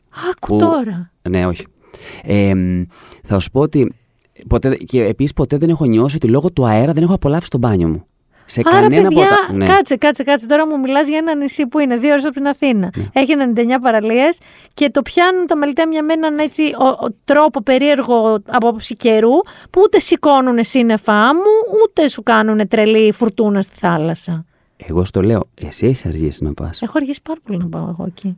Και τώρα πια έχω και ξέρεις. Έχω γνωστούς πια. Σίγουρα αυτό που θα σου πω ως τύπη είναι. Ε, μ, να κρατάνε μπουφανάκι, γιατί όντως μπορεί να έχει λίγο. Ό,τι εννοούσε η μαμά. Αλήθεια το λέω. Εντάξει, βέβαια, παιδί μου, εγώ στη μηχανή, γι' αυτό το λέω. Ε, Στη χώρα δεύτερον, όμως, ας πούμε, ναι. ναι. Δεύτερον, ε, να κρατάνε ομπρέλα θαλάσσις. Γιατί περισσότερες είναι ανοργάνωτες. Δεν είναι ένα νησί το οποίο. Αχ, τι ωραία, εμένα μου αρέσει αυτό. Το οποίο θεωρώ ότι είναι από τα νησιά τα οποία μετά την κρίση στην Ελλάδα αναδείχθηκε. Ισχύει. Έτσι δεν Ισχύει. είναι. Αυτοί οι Και να προορισμοί. ξέρεις ότι αναδείχθηκε και πάρα πολύ στην πανδημία. Γιατί ψάχναν όλοι να πάνε κάπου που να είναι maximum 2-2,5 ώρες, να μην είναι με τις ώρες τα καταστρώματα με μάσκες κτλ. Και η Κύθνος όπως και η Τζιά, δηλαδή τα του Λαβρίου Ναι, που ναι, λέω ναι, εγώ, σωστό. ή ξέρω εγώ η Σέριφος που ήταν επίσης ψηλοκοντά, ζήσανε τεράστιες δόξες και τα ανακάλυψε πολλοί κόσμος. Και πολύ φοβάμαι να μην αρχίσει και αυτό το νησί όπως και όλα τα υπόλοιπα και γίνεται της τρελής και ακόμα περισσότερο. Πάντως και... να σου πω κάτι, ας πούμε η Τζιά που θεωρώ ότι είχε γίνει λίγο πιο trend Έχει, ναι. από την Κύθνο και πήγα πρόσφατα μετά από πολλά χρόνια, ευτυχώς δεν έχει αλλάξει τόσο πολύ. Έχει ακόμα αυτό το νιάτον μας. εντάξει. Δεν είναι όλες οι παραλίε οργανωμένες. Νομίζω ότι ξέρεις και οι κάτοικοι δεν θα θέλουν ξαφνικά να δουν αυτό που έβλεπα πρόσφατα στο Λαφωνήσι, μια και λέμε για την Κρήτη, Ναι, ναι. που μέχρι και στην Ένωση του Νησακίου Ναι. δεν μπορείς καν να φτάσεις να το δεις γιατί έχεις ξαπλώστρε παντού. Δεν νομίζω, νομίζω ότι η Κύθνος, αν ήθελε, θα μπορούσε να το έχει κάνει αυτό. Έχει ξεκινήσει στο, στην κολόνα, θα δείτε μη, λίγες καρέκλες, λίγες ε, εξαπλώστρες. Έχει ξεκινήσει από πέρυσι, πρόπερσι, αλλά ευτυχώς είναι ακόμα σε ένα πολύ μικρό μέρος της παραλίας. Ο, όλο αυτό του... Ναι. Της γραμμής. 240 ναι, ναι. μέτρα που είναι αυτό το, η κολόνα αυτή που λέμε, είναι 240 μέτρα. Είναι ένα πολύ μικρό κομμάτι. Πάντως νομίζω ότι ακόμα, δεν νομίζω ότι όλη η κολόνα θα γίνει, αλλά πιστεύω ότι και να γίνει, έχει παραλίες που μπορείς να πας πραγματικά και να είναι ανοργάνωτες όπως αρέσει σε μένα, ας πούμε. Και εμένα. Ε, ομπρέλα θαλάσσης, επομένως όλοι, σκιά, Μπράβο, τέντα, ναι. ομπρέλα, Και μην δεν πάτε έχουν- ναι, δεν γκαγκάνιασμα. είναι όλα- μπράβο, δεν είναι όλα τα μέρη. ε, δεν έχει πάρα πολύ πράσινο και αλμυρί και παντού. Σωστό. Οπότε καλό είναι να κρατάνε μια ομπρέλα ή από αυτές τις τις, ε, τις pop-up, πώ λέγονται. Τις αυτές οι- σκηνούλες. Ναι, ναι, ναι. Ακριβώς. Πάντως γενικά πάρτε κάτι καπέλο, θα πάρετε γενικά, μην μας Ναι. γκαγκανιάσετε. Δεν είναι δηλαδή ένα νησί το οποίο θα πάει είναι γεμάτο ξαπλώστε στι παραλίες της. Οπότε είμαστε μια χαρά οι ομπρέλες. Άρα δεν έχεις να μπεις δεύτερη μέρα σχεδιασμένη για αέρα. Κάπου που ας πούμε να φας πιο απάνεμα, να κολυμπήσεις λίγο πιο απάνεμα. Εγώ εκεί που πραγματικά τι να κάνω, πρέπει, αφού με έχεις. Τον έχω κολλήσει στον τοίχο, θα τα πεις. Πάω στα μικρά ποτάμια. Πας στα μικρά ποτάμια. Ναι, ε, πας δηλαδή στα μεγάλα ποτάμια, φτάνεις και Ναι. μετά κάνεις το τσούπ σου και πας στα Ακριβώς, μικρά. ναι, είναι πάρα Εκεί πολύ είναι το ωραίο. ζεν σου. Ε, Μ' άρεσε πάρα πολύ. Άμα δείτε ένα Τελείως κούκλο παθαίνω, βέβαια. μαυρισμένο με έτσι γκριζομάλι, είναι ο Γιάννης Διγενάκης. Να πάτε να του πείτε ευχαριστούμε πάρα πολύ για τα tips. Και θα τους πω να μην σας ξαναδώ. Να μην σας ξαναδώ εδώ. Δρόμο, δρόμο. λοιπόν, Γιαννάκο μου, σε ευχαριστώ πάρα πολύ. Νομίζω ότι μαζί με τη δική σου συνδρομή και της ντόπιας Ελένης, η οποία πραγματικά θέλω να σου πω δεν στα έχω πει καν όλα που μου λέει εδώ, έτσι. Δεν, δεν στα λέω όλα. Ε, μου λέει για γλυκά και τα λοιπά. Και θα σου κλείσω με τα σπεσιαλιτέ που μου έχει δώσει. Δηλαδή, άμα κάποιος θέλει να φύγει, μάλλον τι να δοκιμάσει εκεί, μου λέει για θερμιώτικε πίτες που έχουν και αλμυρές και γλυκές. Ε, τα σφουγγάντα που είπαμε, αμυγδαλωτά, θυμαρίσιο μέλι, έχουν ωραίο λέει. Κάπαρ και το μπισκότο γλυκό. Μια χαρά. Φεύγεις με το μυγδαλωτό σου.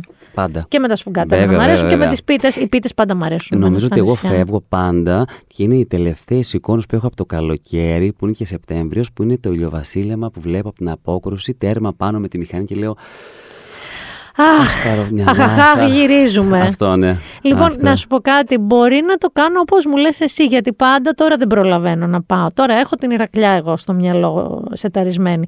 Όμως, επειδή πάντα χρειάζομαι ένα Σεπτέμβριο, ένα τετραήμερο Σεπτεμβρίου, Ένας αλλιώς σβήσιμο. ένας σβήσιμο. Σωστό. ένα να πούμε εντάξει τώρα, άιντε, έλα και εσύ φθινόπωρο, που θα είναι το φετινό, άστα να πάνε. Τέλος πάντων, ας τα αφήσουμε αυτό. Ναι, ναι, ναι. Ε, αλλά θέλω ένα τέτοιο ωραίος σβήσιμο και νομίζω ότι Κύθνος είναι τα μαμ. Και νομίζω ότι με τις πληροφορίες σου έχω στο μυαλουδάκι μου ήδη τις μέρες. Θα σε περιμένω Με κιόλας. μηχανή θα πάμε κι εμείς. Σωστό. Και θα έρθω στα μικρά ποτάμια. Πώς ήταν. Πάρε τα αυτή. Κλειτεμνίστρα, ου! Για να ακόμα σε ευχαριστώ πάρα Εγώ πολύ. ευχαριστώ πάρα πολύ. Εντάξει, ξανχώθηκε. Ουφ, Ε, τέλος. τα έδωσε τα μυστικά. Τα έδωσα. Ναι. Άντε. Σε ευχαριστούμε Θα πάρα σας δω πολύ. όλους μαζί. Όλους μαζί, στα μικρά ποτάμια, Το αδερφές περίμενα. μου. Έχετε και την κύθνο σας. Ήθελα να σας κρατήσω ένα-δυο νησάκια. Τώρα, παιδιά, να ξέρετε τώρα στο επόμενο επεισόδιο, που θα είναι το τελευταίο για τη σεζόν, μπορεί να κάνω και μόνο travel και μόνο βιβλία. Θα δω τι θα κάνω, εκτός αν έχει συμβεί κάτι κοσμογονικό ή ο Ήλον μου χαρίσει κάτι ακόμα. Λοιπόν, είχαμε λοιπόν κύθνο, έχετε τα βιβλία σας, έχετε τις σειρές σας. Είπαμε ότι έχει γίνει, είπαμε ότι έχει συμβεί και στην Ελλάδα και στον κόσμο. Ήτανε το Binder Done That Κίμηνα Μπυράκου και θα σας υπενθυμίσω ότι το επόμενο επεισόδιο της επόμενης Παρασκευής είναι το τελευταίο για τη σεζόν.